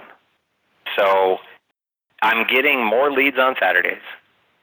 And my ratio is four times as good as Thursdays and twice as good as Wednesdays. Problem is, there are only 52 Saturdays. So I doubled down and I figured I'm just going to do a bunch of open houses during the week to try and make up for that. Well, the fact that I did all of that work, and if you add it up, so my average open house, four to five hours, hour to set up, hour to take down, call it somewhere between six and seven hours. I did 63 weekday open houses, which comes out to somewhere between 300 and 350 hours that I gave up doing that for three closings. This is really interesting, though. I mean, thank you for the stats, and, and I'm grateful that you are so analytical. So basically, what I just wrote down there is the number of leads that you're receiving per open house is twice as high as on Saturday as it would be during the week. You know, 0.7, 0.7, 0.6 uh-huh. is twice that ends up being 1.3. And then also your conversion for Saturday leads uh, is double or even better than that, four to one versus nine to one, or I think it was 20 to one. That's pretty impressive. That's a confirmation that you should be doing Saturdays. It's too bad you don't have Sunday stats because I'm assuming that they would be as good as Saturday or maybe slightly better for someone who's thinking about working on the Sunday. Have you considered not doing anything during the week as far as opens and instead doing, say, an early day Saturday and a late day Saturday, two different open houses on Saturday? No, I haven't. I've never tried two open houses on a Saturday. I would be really curious to talk to somebody or hear of people who have it has never made logical sense to me that doing two open houses, two separate open houses, would bring you more business than doing one super long open house. Maybe it would, I don't know. But my open houses on Saturdays are from 11 to 4 or 11 to 5, so they're pretty long open houses. And so it doesn't leave me a lot of room because of the way that I set up. I mean, I put out, you know, 30 signs, and I've got quite a setup at my open house itself. I mean, setup and takedown is about an hour each side of that. So yeah, I don't know. I'd be curious to again to talk to somebody else because yeah, Wednesdays and Thursdays, not that they're bad. You're still getting closings from it. That counts for something, but yeah, that's a lot of open houses to do. How about this? It'd be hard for you to personally do two. What about one of your buyer agents or your team agents to pick up that second or maybe now three open houses on Saturday? Yeah, so they are going to be doing open houses. In fact, Trevor, the guy, the the other agent that just came on, he's actually um, if there's anybody who matches in personality style when it comes to interacting with people at an open house better than anybody else I've ever met, it's this guy. He's very personable, and um, he doesn't. He's not salesy at all. Exactly the way I am, and it's all about building that relationship. So he actually got one into escrow. I mean, he's only been licensed for two months or so, and he got one into escrow very, very quickly. Unfortunately, it fell through, but I think it's a testament to the way he's able to connect, and he's actually got a solid pipeline just from from the open houses he's been doing. So these open houses that I've counted here, these 84, that's me specifically. My buyer's agent, it's kind of a catch 22 because I want her to do open houses because I want her to be able to get some business for herself, but at the same time, also need her to be available to take buyers out on Saturdays when I'm doing open houses. And you know, she's also got to be available on Sundays because buyers are very, you know, heavily weekend time slots that you have to keep open for them. So, you know, and the other thing is, again, I can't, I don't force people to do work, and they're going to do it or they're not, and it's on them and the results they get and the money they make or don't. But it's been very hard to try and motivate people to do open houses because when they don't have success for a day or two, they sort of feel like it doesn't work. And that's part of the reason why I track my numbers so much is because it's all a numbers game. Those ratios I gave you, those were leads to closing ratio. If I were to look at open house to closing ratio, it's actually 29 to 1 for Thursdays. Talk about 29 days sitting there. 29 Thursdays Almost sitting a there. Year. a half yeah, a year there. Right. Whereas Saturday is a 4 to 1. Let me ask a couple other quick questions just because I'm curious. In Arizona, does the state require that someone holding an open house have a real estate license? Can you put a non licensed person in there? No, they have to be licensed. Okay. Can you pay some of the other people, say some of the people are having a slower time, could you pay them per hour to sit there for you and hold the open house? Maybe some of the other agents in the office? Uh, I guess I could, but then I wonder what they get out of sending me the business that they procured. Money. They get paid uh, $20 an hour or whatever it is. Right. No. Right. I'm. I'm just saying. Like, I mean, I guess they could do that. Just. I don't know. I just feel like part of the reason why I'm successful doing open houses, and I do know that on the whole, compared to, because I, I know a lot of people's numbers with open houses, my success is is higher than the average for how many conversions I'm able to get out of it. And so I think part of that is not only because of my approach, but also because of the fact that I know that I'm going to get paid off of it, not just, you know, on an hourly basis. And I just find that somebody just sitting there, because I mean, I don't know if you've gone into any open houses, but most of them I walk into, the agent's just a bump on a log. Even if I'm just in patron mode and I'm not even looking like a realtor, I come in, they don't even get up from their chair. It's like they're just there. They're not going to convert anybody. So I think, and I, am probably going backwards here, but it comes down to, again, the way that I am setting my goals in 2018 is different than the way I set my goals in years past because I'm looking at it going, am I the tortoise or am I the hare? If I'm the tortoise, I'm hiring people to do open houses for me. I'm paying for as many leads as I can get, convert as many of them as I can out of that. Whatever falls off, falls off. I'm the tortoise. And I think I was the hare in the past. I mean, jumping up to 80 in my second full year was pretty damn good. But I just feel like I would rather do the kind of business that I want to do with people that I want to do the business with. And if I work hard enough at it and consistent enough at it, then maybe someday I'll be like my buddy Tim Reeder out of Omaha, who does over 100 transactions a year just out of his network. And guy works, you know, 40 hours a week. That's the life that I want. And I think the way that I get there is by being the tortoise and by being okay that I'm only going to get so many closings by this because it's, you know, this is not scalable business, the type that I'm doing. Seth Godin, who is one of my absolute favorite, if probably not my absolute favorite authors, he has this philosophy, which is one that I I really live by, which is that some of the best business there is is the kind that is not scalable. It just isn't. But it's also the those are the deepest roots. If you look at a business as a tree, tree that has a huge umbrella but no root system, when the wind blows, it's going to blow over. Even if the storm isn't that bad, it's going to blow over.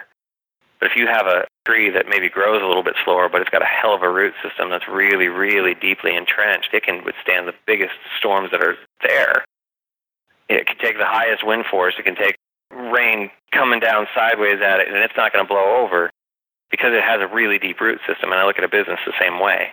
I mean, just look at how many people, if you just look at the amount of bankruptcies and foreclosures that realtors went through during the Great Recession, some of these people that were doing astronomical business, but they they fell over when the wind blew. I don't want to be one of those guys. I want the kind of business that is built on relationships. That's the kind that is going to have the deepest roots. That's the kind that's going to withstand it if or when we go through. Hopefully, it's not as bad as 2008, but there will be another recession. And just a year like I've had this year was the perspective gaining year that I needed to realize that I can't just rest on, yeah, well, my efforts are going to bring in the business it's kind of like the idea like you can't out earn your stupidity. Well, to me, I was being sort of lazy this year, and sometimes you can't outwork laziness either.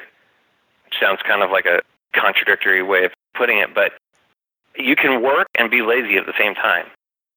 You can work, be doing the effort, but be missing in that critical part, which is the mindset portion of it. And you're going to be in no good shape for that either. So to me, I want to have my mindset right, which is that I am out to set relationships with these people that I'm meeting. And if it happens quickly, it happens quickly. If it doesn't happen quickly, it doesn't happen quickly. That's fine with me. All that I can do is keep doing the type of work, and I think my numbers bear it out that my business is a relationship business. And part of the reason why the prospecting side of things is heavier right now than the referral side of things is because I just don't have much time in the business. But if I can continue to to nurture those relationships and build a, a root system that is so deep that that I'm going to have a lasting business Like I said, like my buddy Tim, like that's what I want. And I'm just at this place in my mind where I'm okay if it takes longer to get there. Would I want to get to 100 transactions by next year? Absolutely. And that's what I was striving for in 2017, and I didn't get there. But if it takes me, you know, until 2020 to get to 100 transactions, but I got there the way that I want to get there, I'm more okay with that than sacrificing what I know I don't want to sacrifice to get there. Well, Nate, let's switch gears. You've mentioned a lot about open houses, and let's talk about what you're doing in open houses to be so successful in generating so many leads and conversions. Now, you've mentioned that the percentage of your business is approximately 30%. What are you doing in the event itself to make it work? Yeah. So it's actually, I, I'm not accumulating a mass pot of leads.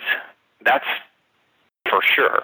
I mean, 0.7 and even on a good day, 1.3 as an average is not what I would define as a high amount of leads relative to the work that it takes to get there. One thing that I have always found to be my reason for being successful in sales is that more than knowing who to put my energy into, I feel like I have a really good radar for who not to put my energy into, and I think that that is probably more important. So, to me, what I define as a lead is not just somebody who came in the door. I get a lot more people in the door than I get to sign in. And I don't register everybody because I don't want everybody. I want only those people that I feel like I have the the seedling of a relationship with. And those are the people that I ask to sign in because I have established something so that when I get their information, it's most likely going to be their name, phone number, address, email, everything because I've established trust. So that's not necessarily what you asked me, but that's to clarify that I don't have a ton of leads. My conversion is good, but my conversion is good because I knew who to focus on. So what I do at the open house, I mean, it starts with signage. I mean, you could be the best realtor in the world, you could be the best relationship starter in the world, you could be you could have the best setup with the best marketing material, and if you don't have enough signs to get them in the door, they're not coming. Out here in our market, um, there's a lot of realtors who do three and four signs, and they wonder why nobody comes in. Well, it's because nobody can find them. And worse yet, sometimes they'll spread out those three or four signs over a mile, and it's like, well, you got 14 streets in between with nothing. So to me, I want a sign in every direction that I can for about a mile out. And for me, for the neighborhoods that I work, that's somewhere between 20 and 30 signs. I will never do an open house with less than 20. I can say that for sure because that's not enough. So 20 to 30 signs. I have a whole setup. I keep all of my stuff. It's kind of my open house kit in a box, ready to go. Makes it easy for one, um, but for two, it's just it's consistent. So I've got marketing material about me and my team. I've got a seller guide on how to prep the house for the market. I've got little stands up, like we we offer certain incentives on our team for people to use us. I've got stuff on there about that. I've got kind of like little, uh, you know, like I do a house value um, thing where it has uh, Zillow, Redfin, and Trulia with three different values for the same house. And it's just a way of saying, look, you don't rely on these statistical analysis that these online websites do. You need a, a professional. So these are all things just to get people to either look at and ask questions about, or they're conversation tools for me to be able to refer to. And then I've just got the, the MLS profile sheet, which is just the detail on it. I don't have a fancy flyer because that feels like a waste of energy and a waste of special color ink to me because they don't really care about it as long as the rest of my material is good. But none of that is the reason why the open houses are successful. That just happens to be the setup that I have because it feels professional. It feels like they're walking into a legit open house, not just a house that a realtor's sitting in. Where the real true gold is, is in the relationship you establish. And obviously, some people you're going to have, you know, a minute to spend some time with as other people come in, and other people you're going to have. Literally, I've had people stay as long as 45 minutes or an hour just chatting. And I have a ton of people that are in my pipeline that have never done business with me that I met at an open house. Some of these people have even referred business to me having never done business with me. But it came from them having felt that they trusted me from when they met me at the open house. So my goal is not to get a closing out of the open house. My goal is to establish a relationship. My goal is to have somebody that I can stay in touch with that is not going to dodge my call when I call them or dodge my emails. Seth Godin refers to it as permission marketing. I have the permission to market to this person. I gained that permission because I've gained trust. And I gained trust because they could sense from me that I was not out to sell them. So I don't know how you teach that to somebody, but the best way that I can do it is to just say that detach yourself from what you're hoping to get out of it and just attach yourself to not only the process of being there, doing the open house, and understanding that it's a numbers game. It's like going to the gym over and over and over and over. You don't expect biceps and a six pack. It's just that it's a process, and you've you've got to go consistently in order for it to turn into anything. But that's just the process part. The part that makes it work is the part that's in your head, and without sounding too mushy gushy about it, part that's in your heart. Like, what do you actually care about? If you actually only care about getting a closing and getting paid on it, then you'll never connect with these people the way I'm connecting with them because not that that stuff isn't important to me. I'm obviously a numbers guy. I pay attention to what I make off these things. But that's not what it's about to me. It's about the fact that I'm meeting people who are in a position where they have to sell because, you know, they're going into a retirement home or because of something that's a really big deal to them. And that's the thing that gets lost in real estate we're so focused on the numbers that we forget that there are humans behind those numbers. There, there are people who have lives that are directly affected by our ability to do our job or not. And when that's what you're focused on when you're at an open house and who this human is that's behind this facade of a lead, that's how you get to the real core of it. And you figure out how you can help these people, what their life means to you. And then you just figure out what the next step is. And so to me, when I meet somebody at an open house, they make it into my registry because either they voluntarily added themselves or because I determined that there's something that I can do to help these people. So when they sign in and I follow up with them, I have an action step because I determined that there was a need and I'm not just staying in touch with some random cold lead on a drip system. That's really uh, interesting. So your your whole objective is to make a connection. You're building a relationship, and you're you're really doing that by talking about what people love to talk about, which is themselves.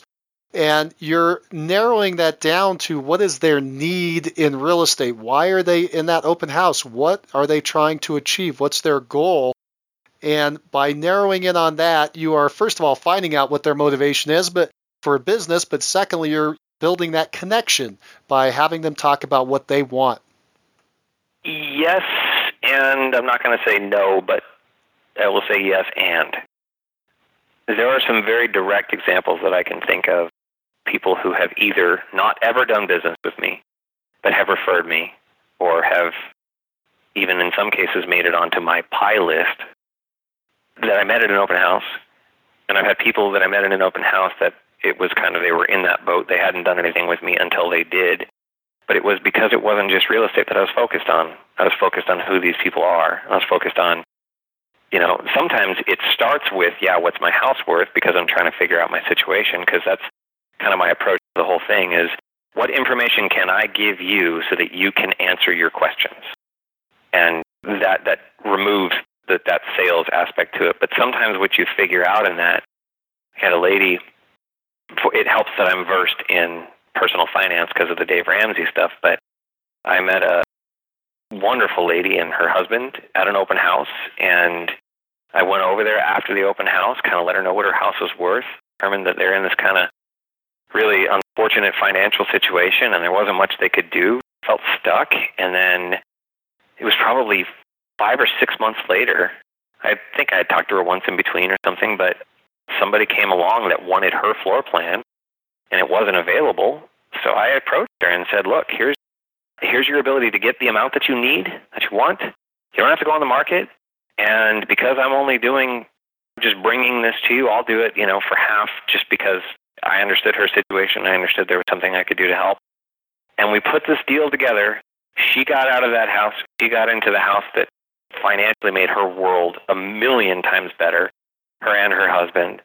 And now she's got a much better life because I was able to help her. And yes, it started because wanted to find out what her house was worth, but what it came down to, and I remember standing in her kitchen for an hour just kind of coaching her on personal finance. And here's a lady that's, you know, probably 30 years older than me, and I'm giving her the advice like a son would because I cared about her. And the reason why she trusted me enough to give her that information is because she could tell I cared about her, not because I was some sales guy. So, you know, like I said, these people that I've met that I've never done business with, never.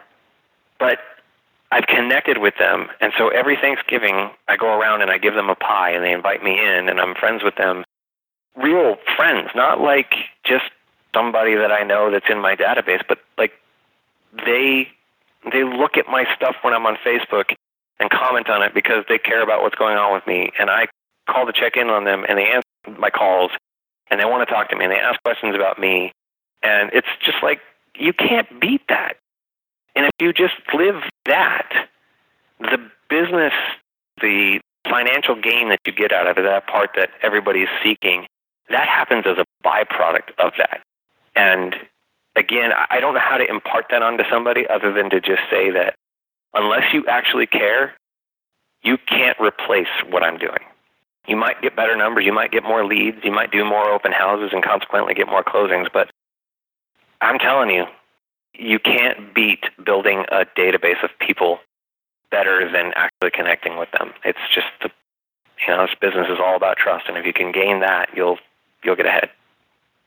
Nate, do you consider the people that you're meeting at the open house who you allow to register and you move the relationship forward, do you consider these folks friends? Many of them, absolutely. Absolutely. It's that's part of what that's why I said like at the beginning one huge difference between 2018 and I won't say 2017, but 2016, 2015 is this kind of like narrow focus. I know I said I have 10, but you know, call it three to five main ones that I'm focusing on looking at going, how can I do this in a relational way? How can I do this in a way that is true to who I am and the way that I do business? And for me, open houses have been have been very successful because of that to me is the most natural way to just get out there and establish a relationship. But I'm looking at all of these different things that I know work. I guess I should say lead sources that I know will yield business. And saying, what can I do to do those things in a way that is tantamount to doing an open house and establishing a relationship from the outset? Seth Godin, I keep referring back to him, but there's just so much material that this guy has. Uh, he's got a book called Purple Cow. Purple Cow is a cow that stands out from the from the rest. Well, in our business, Birds, canceled FSBOs, Zillow calls, whatever, anything that's cold, you can be guaranteed you're one of a gazillion realtors that's called them. So you are just part of the flock. But when you're the one that's standing out, being different from everybody else, you're going to get the business. And to me, the biggest way to stand out from everybody else is to actually care. I'm not saying that all the other realtors don't care, but I don't know what their approach is, but a lot of times, certainly from the feedback I've gotten from clients, is that what comes through from me to them is that I care. And so they may care, it maybe just doesn't come through. But for me, I I don't have scripts, I don't have dialogues, I don't have I mean I track my numbers, but I don't treat my people like numbers. I don't treat my clients like a part of a bigger system you know, I know how many open houses it takes to get a closing, but I don't treat my open house that way. I know how many leads it takes to get a closing, but I don't treat my leads that way. I feel like if I can do whatever it is that I do from a place of genuine, sincere care, they, I know that that comes through because that's what has. If I look at, and I was just doing that earlier today as I was preparing, I'm looking at all my closings going, where did this one come from? Where did this one come from? It, meaning not just the lead source, but like the story behind it. And I'm like, yeah, this relationship here and this one led to this and on and on and on. And it, that's the part that makes this business so rewarding.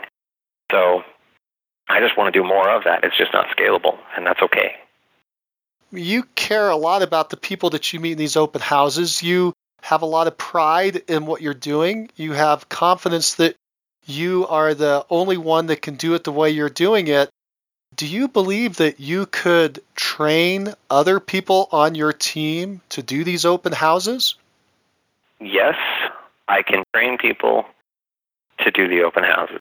I can train them on the call it the specific things that I'm trying to surmise from my conversations with people as I'm there. Like, you know, I don't have a specific method by any stretch on the way that I ask questions or the things that I say, but I'm always trying to get to something. I'm always trying to figure out, like I said, how what I can do to help them what that next step is.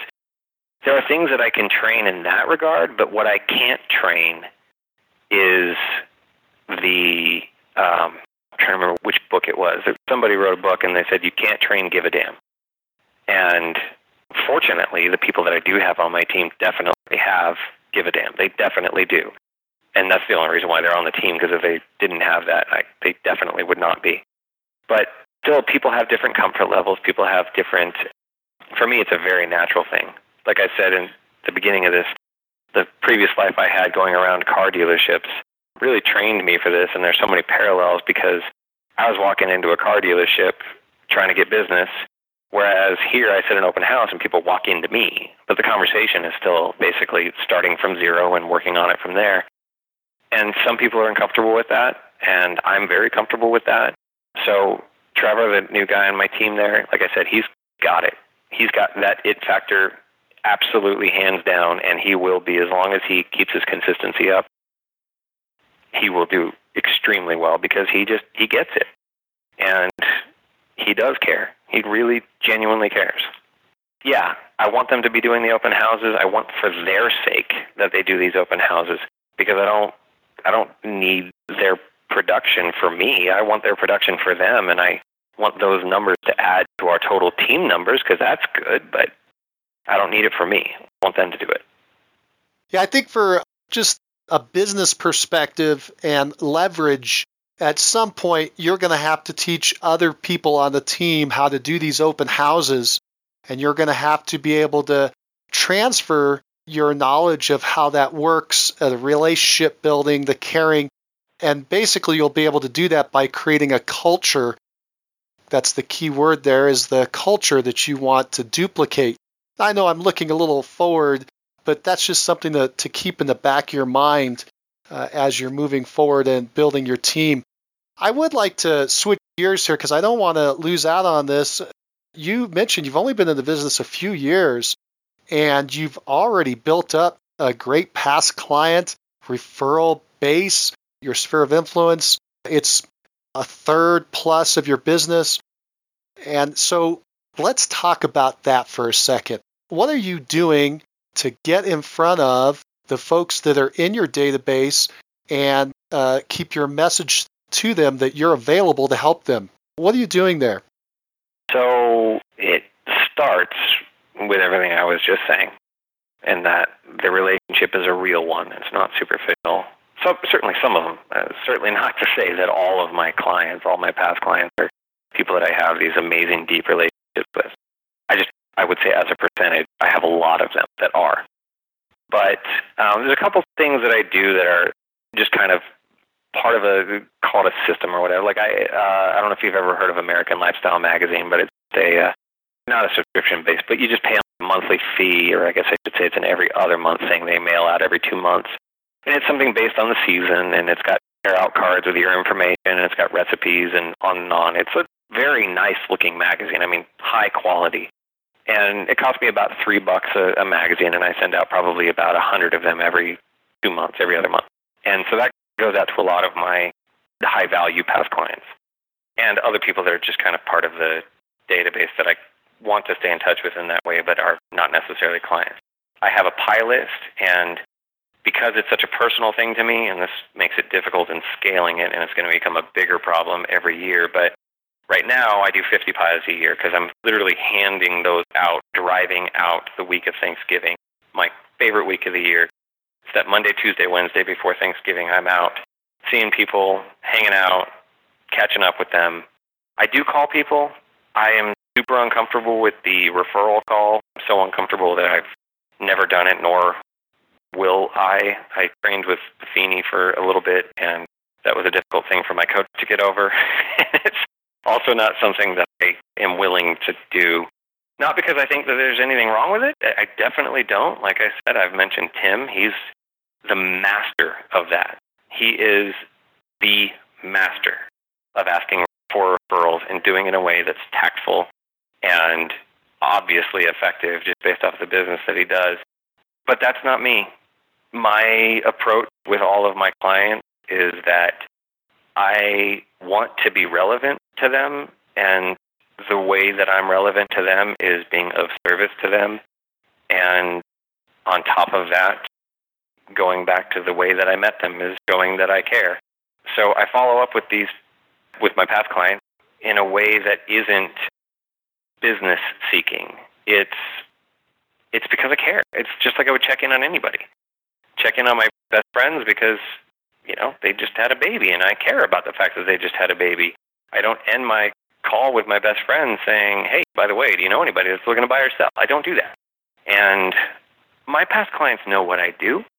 And could I have more business, uh, referral business, if I were to do that? Absolutely. I am fully 100% aware that I would have and could have more referral if I did that, but I won't. Um, and I'm not going to pretend that I will. And so I just choose to do it the way I do it because it's, again, it's maybe slower burning, but I hope in the long run it's more effective for me personally in the way that I relate to people. So I tell people, uh, and this is one thing I definitely learned from the Buffini system, is I tell people as I'm getting to know them, especially when I'm sitting down for an appointment with them, an interview with them, that this is how my business is built. I let them know that up front that I'm a referral based guy and everything I do is in hopes that they're going to think that I did a good enough job for them that they would be willing to tell somebody else about me.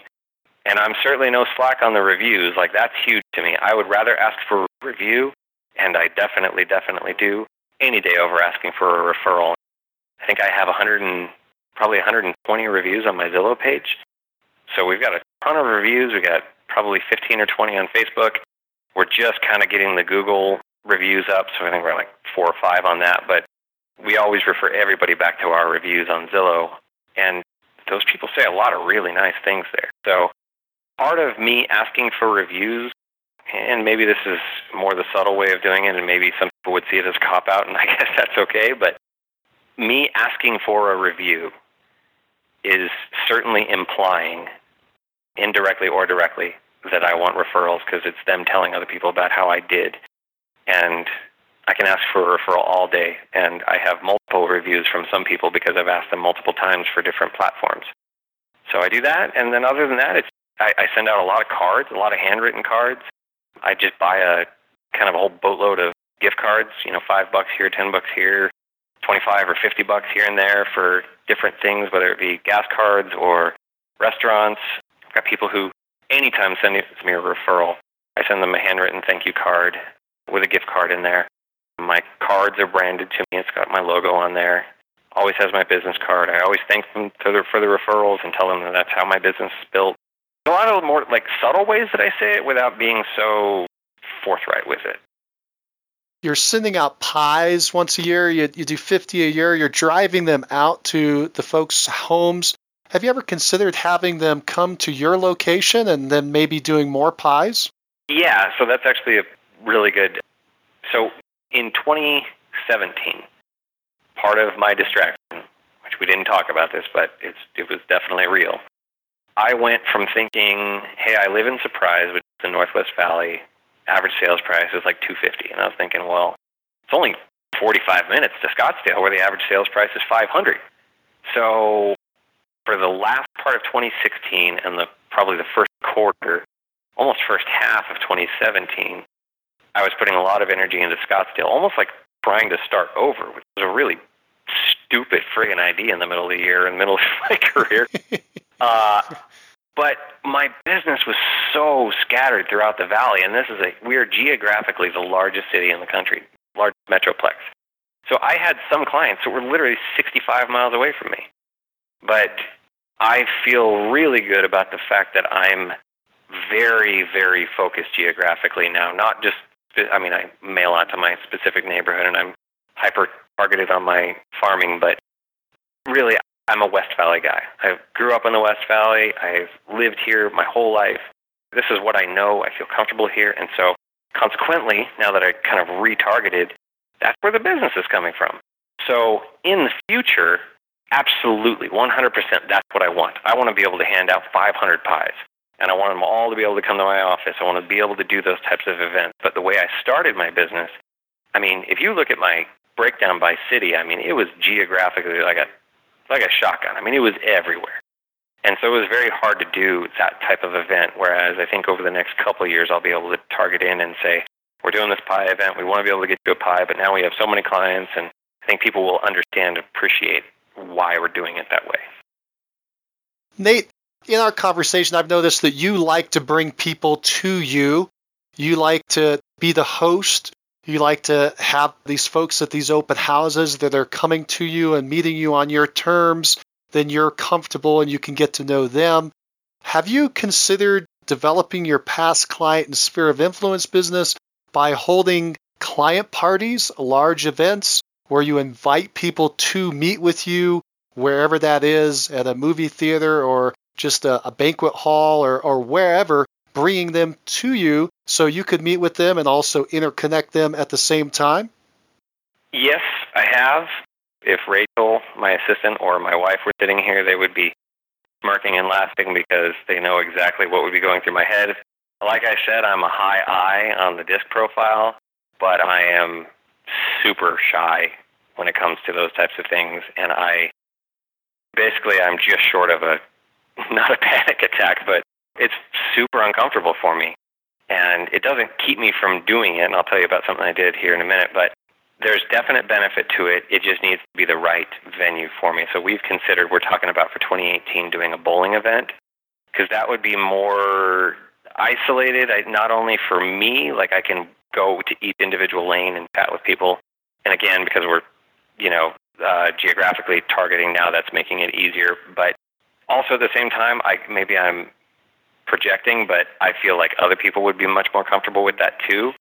Like my clients. I mean, I've heard some of your interviews with people where they they'll get entire groups together and they they're trying to connect them, and that makes me want to die. I just feel so uh, terrified at the prospect of that. But this year, I put on a uh, a concert. So I'm actually I'm a pianist, and um, one of my friends high school, her son was diagnosed with cancer, and they've been fighting the the battle all year. So I actually put on a, a benefit concert, and actually I invited all my past clients.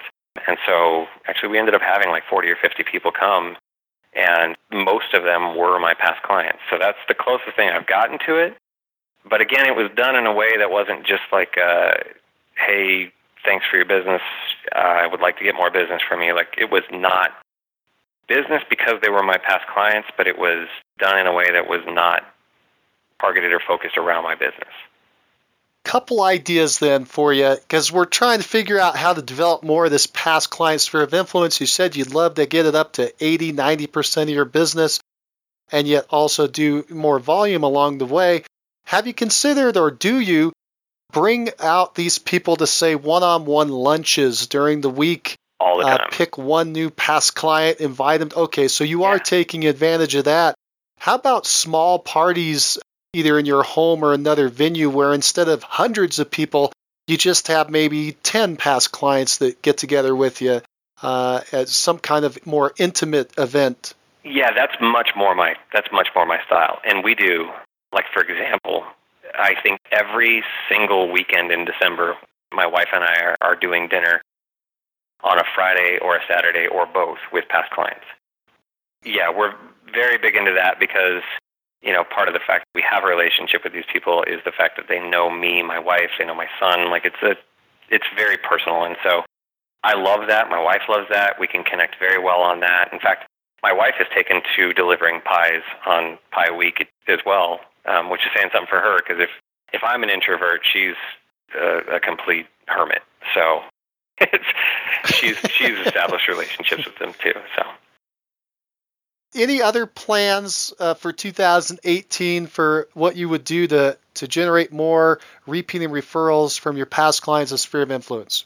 I'm going to do more in the way of um, handwritten cards, um, more consistent, and um, I'm going to try to do more of the one-on-one things. The difficulty is that you know there's only so much availability in people's schedules to do that stuff too. So um, but you know, there's that, and and we're probably going to try and introduce some sort of a not necessarily a newsletter, but some other way of staying in touch with people. I'm, I'm not sure yet if we're keeping the, the American Lifestyle magazine. We've been doing it for the last three years or so, and I definitely don't have anything negative to say about it. I just don't know if it's, you know, if we're getting the $300 every, you know, two months worth out of it. We probably are, but, um, you know, I've got at least an extra 10 grand uh, a year that I can put towards my clients because we're not spending it on Zillow. So Nate, just real quick thought there on the one one-on-ones, the say a lunch that you're going to invite someone to. Just keep in mind for everyone listening as well, it's not necessarily the lunch, right? So if you uh, call around to your friends to try to schedule lunch for next Friday at 11 o'clock, uh, maybe an early lunch, and you start calling, you're you're going to call 10 people before you find one that says yes. Well, the other nine are going to feel really good that you invited them. Yeah, that's actually a really valid point, and I I try to remember that. Um, I'm always so hung up on like, well, if, if Thursday doesn't work, how about we try this and then that, and then, and then it's like you just have this big old mess of people's schedules get all mixed up, and then I've double booked myself. And but all of that to say, you know, there's definitely something to do there when I talk to people, the advantage of doing the event, other than the event itself, which is usually a lot of fun and the connections, it's that they get a they have a reason for making multiple contacts to that person leading up to the event. So it's not just the one contact at the event; it's the four, five, or six invites that they put out, and those connections that they're making with people. The post note that they send out to everybody to connect again. Now we're up to five, six, seven, possibly eight connections from one event. Yeah, absolutely. No, there's there's and those are the types of things we do really want to do, and, and the fact that we are much more narrowly focusing, because um, to be clear, what, what happened the beginning of the year, and the reason why we did so many things is because I got overly excited that I had Rachel, and thought that I could do a million different things because I had her, and you know we just didn't do the the right things well enough uh, it, to to make them effective. We just did too many things, uh, too many disparate things that that weren't as um, done with the same level of intent that they needed. Let's switch gears. We've talked about your team and who's on the team. Just one quick question. People are always asking when they're putting together teams, how do, how do they should they compensate buyer agents or team agents? You've done this a few times now. What kind of compensation program have you put together? So Mine is a little different. Well, I guess I should say a lot different um, than I will say anybody else that I've talked to, and I can't tell you the amount of people who have tried to coach me on this, and that's fine. They can keep coaching me. I just have a different idea about it. So if I bring it in, it's 50-50, and that part I feel great about. If I go and do an open house and we get a buyer from it and it goes to Denise, I'm cool. She's cool. It's 50-50. Um, if it doesn't matter what the source is, uh, if it's a paid source or it's uh, from prospecting, if I bring it in, it's 50-50.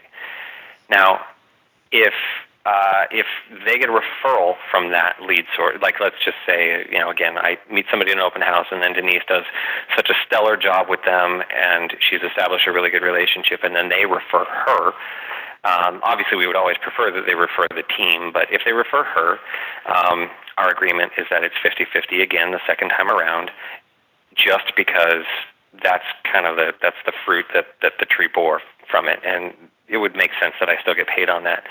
Now, after that, she's earned that client, and and this this next referral that maybe comes from the the person that just came to her as a referral, that's hers. And so anything that is generated by the agent, the only thing that I ask from them is that they contribute to the team, to the team coffers, the same amount that I do from every closing, which is 15%.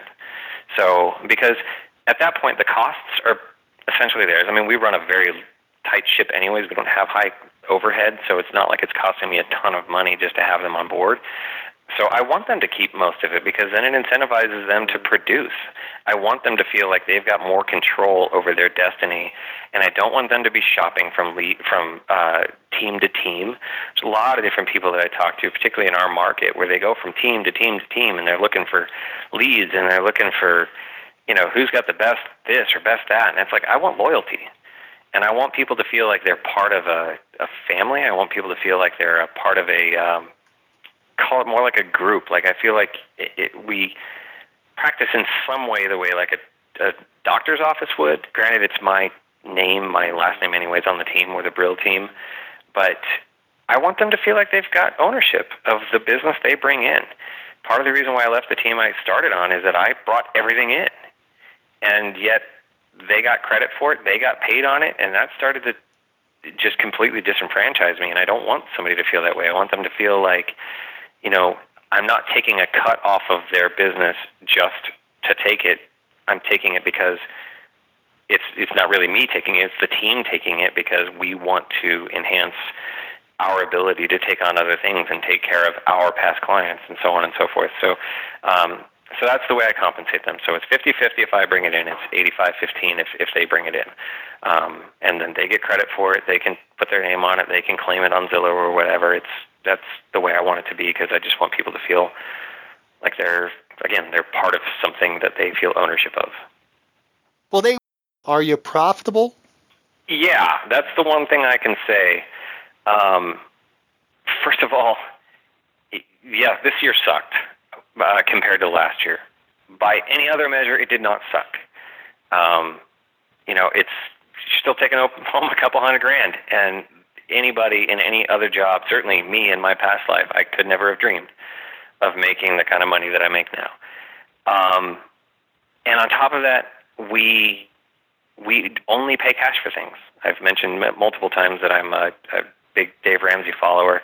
I've built my entire team, my entire business, purely based off of cash. I have not borrowed a single penny for a single thing ever uh, in my business. So last year in 2016, um, we did the whole team. Hang on, let me pull this up. We did just about 500 or so in gross commissions for the whole team. That's not what I took home, but um, but after splits, it was about 360 to uh, uh, to the to the actual team model. What actually goes into my account, not necessarily, that again doesn't mean that's what I take home, but um, we ran we run off 15% of that.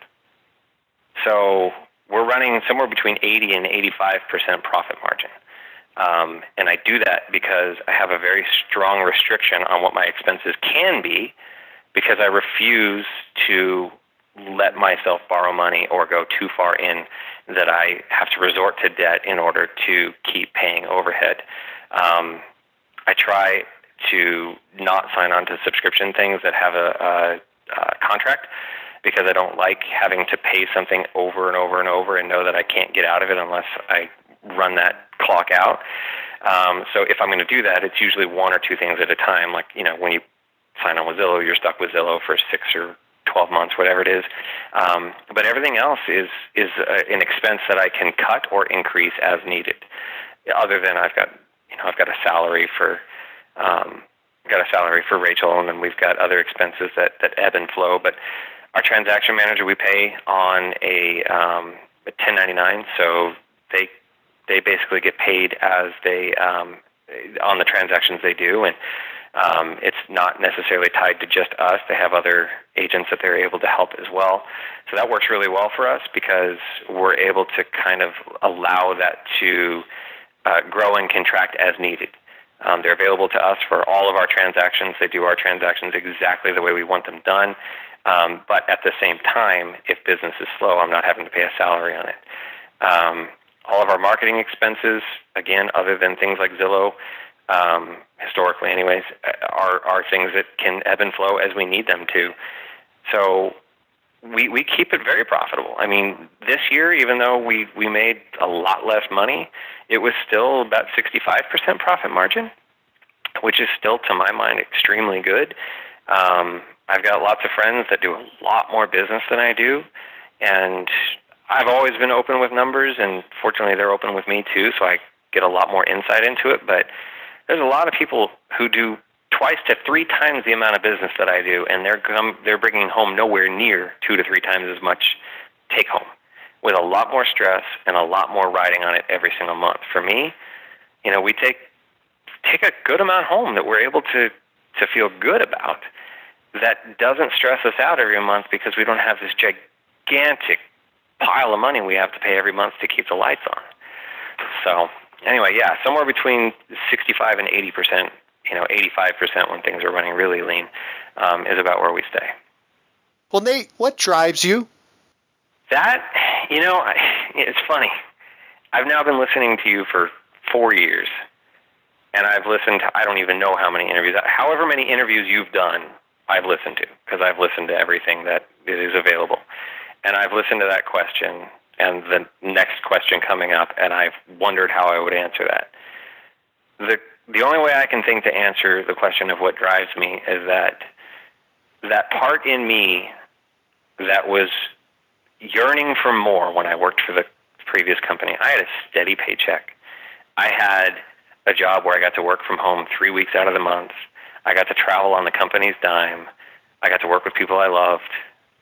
I, there was so little stress. I mean, I can't imagine a job with less stress. And yet, still, there was this part of me that was unfulfilled and ultimately caused me to leave. Whatever that is that's in me, that need to do something that, that pushes me, pushes my capabilities, pushes um, my own psychological boundaries, puts me into a position that 2017 did. Because if I was playing it safe, 2017 um, probably wouldn't have happened. I wouldn't have gotten the perspective that I got. Um, I think what drives me is being able to to be the best me that I can. I've heard a lot of people answer this question, and there's nothing wrong with this. I'm very competitive myself, but being number one is less important to me than being the number one me that there is in that I'm doing the absolute best that I know I'm capable of. And I know that, again, if I'm being honest with myself, I am not. Certainly 2017 was not the best me that there was. I don't fault myself for it. I don't, I'm not continuing to beat myself up over it, but I know that I was capable of more, but I still at the same time know I needed to go through it. I like knowing that I can push myself to my own boundaries. I know that I can uh, that I can do things that I know that other people might scoff at, other people might think are crazy, other people might think is uh, the wrong way to do it, whatever. But it's it's me, it's my business, it's my team. I can run my team the way I want to do it, and just that in and of itself, the ownership of that, and the rewards that I reap from it or not, is mine. That drives me. Um, I love numbers. I love tracking everything because it tells a story and that drives me because I'm able to see what's working. I'm able to see what's not working. I'm able to look back at it and go, okay, well, what did we learn? Um, there's just there's so many different so many different pieces to it. But I think that the simplest answer is what drives me is being the best me that I can possibly be in every possible way. I mean that. Well, Nate, why have you been so successful? Why did you have such a fast start? So this is the question that I have mulled over more than any other, more than the one we just answered there. Um, I heard people answer it very succinctly with a single word, with a couple words, um, and some people that don't know. And it's not that I don't know. I definitely know what the traits are that I have that have contributed to it. But the thing that I, I feel is missing from a, and this is not to say anything negative about the other ways that other people have responded to it just for me personally and what I have figured out is it's it's sort of um, it's sort of like we in Western civilization in our diets we try to figure out what other healthy people are doing and do that one thing. We try to figure out what other civilizations have the healthiest diets and we'll do that one thing. We'll, we'll cut out fat, we'll cut out carbs, whatever, but it's, we, we like focus on this one thing. And it's never that one thing, ever. It's the synthesis of all of the things. It's the synthesis of being driven. It's the synthesis of um, tracking my numbers and knowing what I'm doing. It's it's um, being willing to put in the effort and the work that other people aren't willing to do.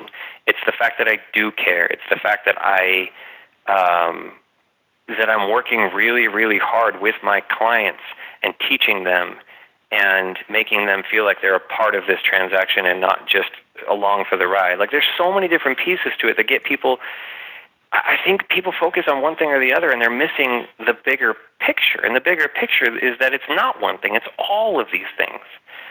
It's the fact that I have a supportive spouse. It's the fact that I have an amazing team and that I've built a, a network of people around me who support me and care about me and love me and and that includes my clients.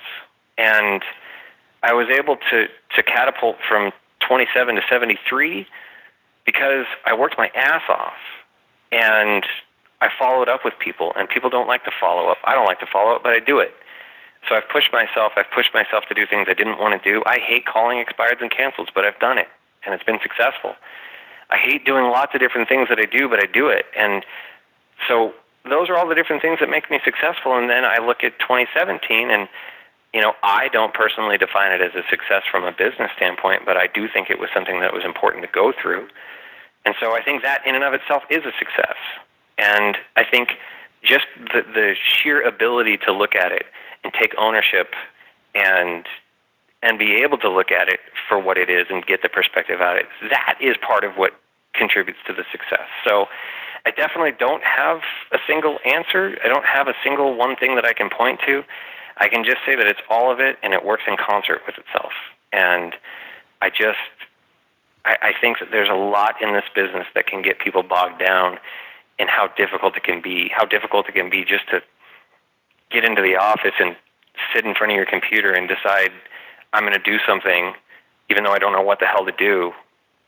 Pushing through that is part of what that that's what makes the, the, the winners from the quote losers. And I I just think that people need to not overcomplicate it. They need to just sit down, do the work, and know that everything that they're doing in one way, shape, or form, as long as they do it consistently, consistently, and care about what they're doing and who they're doing it for, they will be successful. And some will be quicker than others, and some will be much slower than others. Um, and everybody's going to define their own success in their own way. And to me, success isn't just measured in transactions or sales volume. It's measured in, you know, what I sought out to achieve and what I have to show for it at the end of it. Well, Nate, if you were going to advise a brand new agent just getting in the business, what would you tell them to do first? This is going to sound like the most sycophantic comment I can possibly make to you, Mike, because I'm on your podcast. But the reason why this interview means so much to me is because I've been listening to your interviews from well before I ever even got licensed. I got my first class signed up on December 4th of 2013. And I started listening to podcasts that week I was on the road, and yours was, I think, the second one that I found. And I listened to every single podcast that you had and have continued since. And I have taken so much wisdom from if you were to count that up, I don't even know how many transactions, how many years worth of business, how many market cycles and different types of approaches. There's so much to learn from listening to other people's experiences. My wife is an avid reader, and I don't. I mean, I I take in books uh, by the boatload through Audible, but I don't sit down and read a book. I wish I had the time or the inclination to do so. But there's so much information out there in so many different platforms, and the one to me that certainly has been the the most well served for this business in getting going was listening to interviews uh, on your podcast. There are other podcasts with amazing uh, hosts and amazing um, guests, and you can pick up information from the different people that are that are on there in a way that you'll never ever get. That you can you could take every uh, top agent in your entire market out for lunch, and you'll never get the amount of information that you'll get from listening to hour and two hour long interviews. Cause like, what else do you have going on when you're driving in the car, when you're out for a walk in the morning, or whatever it is? So, if there was any piece of advice that I'd give somebody, it would be listen to more of these interviews. Listen to more people who have been through it. Again, part of the reason why I have spent so much of my time on this interview talking about 2017 is because I think people need to hear it. People really need to hear it that it's not all roses and it's not all easy and you're up and then you're down and then I know I'll get back up. But people need to hear that and they need that in order to keep themselves motivated and to make themselves feel like they're not subhuman while these other people who are doing exceptionally well are superhuman because none of us are, we're all doing our own thing, and certain things are working for some of us, and certain things aren't. And so start there, and then find what works for you. Like I've said over and over, there are certain things that do not work for me. If you consider it cold business, it doesn't work for me. If it's warm and it's relational and it's, you know, there's a lot of connectivity there, that's my type of business. And I, can, if I can find a way, if I can find a way to do a cold lead source in a warm way, I'll do that. But I know, based off of listening to all these different people and what's worked for them, I know what stuff is going to work for me and what stuff isn't.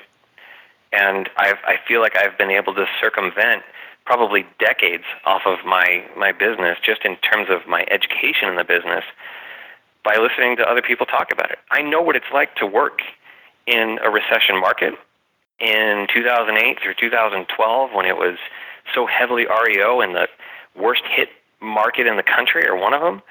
But I've never worked that business. I just know it through osmosis, through through listening to other people and multiple different perspectives on the same market from different people and some people did extremely well and some people didn't. Some people worked assets, other people worked normal straightforward business and it's like you can you can pick up tidbits, you can pick up huge things. I mean, I've got things that are that are pillars of my business that I learned from interviews on your show. And I just I just can't say enough about it and that's no in no way to to blow smoke or you know ingratiate myself to you. It's just cuz it's the truth. Nate, I really appreciate that, and I'm I'm so happy and excited that we've helped you a little bit along on your journey. You did all the heavy lifting, I'm glad we were able to go with you along this journey. Uh, it's very uh, uh, satisfying to me to to hear you say that. Well, Nate, we're going to start wrapping up this interview. I've come to the end of my questions for today. Do you have any parting thoughts for the listeners? Yeah, uh, and it's probably going to sound redundant to everything else I just said, but this is hard stuff we're doing, and the business can pay well, and yet the average real estate agent makes less than a full-time McDonald's employee. Like it's pretty sad when you look at the numbers. It's equal opportunity, but it's uh, it's not equal um, in terms of what everybody makes, and I think it is the picture perfect ideal of capitalism. And there are people who do extremely well, and there are people who don't, and it's all the same amount of opportunity, and you make of it what you're going to make of it. And um, I hope that by listening to to my really good success of 2015 and 2016, and my less than stellar success of 2017, goes to show you that uh, that it, certainly is not something that you can just rely on. You don't just get up and going and then suddenly you're successful. I mean, success is long earned. So I hope that that's what people get from it. And the last thing I'll say, and maybe this is just uh, a, it'll be a small tangent, and I'll try and keep it as concise as I can, but try and not care so damn much about the money. Like, I talk to agents. I've been on panels where they'll ask about commission and will you ever reduce your commission or will you ever negotiate? And people will say yeah i start at six and go up from there or yeah i start at seven and go down from there. But like being so damn money hungry. There's so much of it in this business so much of it in this business. I in 2015 so that i could build up my my database and my closings under my belt to to have closings my education i did what i don't think is necessarily the right or wrong thing to do, but I reduced my commission on every closing. And I still walked away with over 300 grand. And and people whine and people say that they're, you know, they're they're selling themselves short. Well, see, to me, I grew up with a mother who was a social worker. And still to this day, she works off of a sliding scale. And some people she charges more to because they have more to pay and it doesn't mean that she's worth more or less to either client, but some clients she charges less to because they don't have as much to give.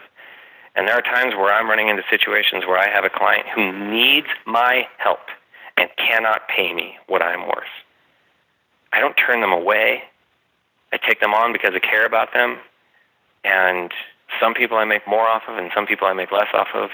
And at the end of the day, if, if that's how you're tallying it up, then then I promise I won't see eye to eye with anybody on that. But if you really care about the people, separate yourself from the money.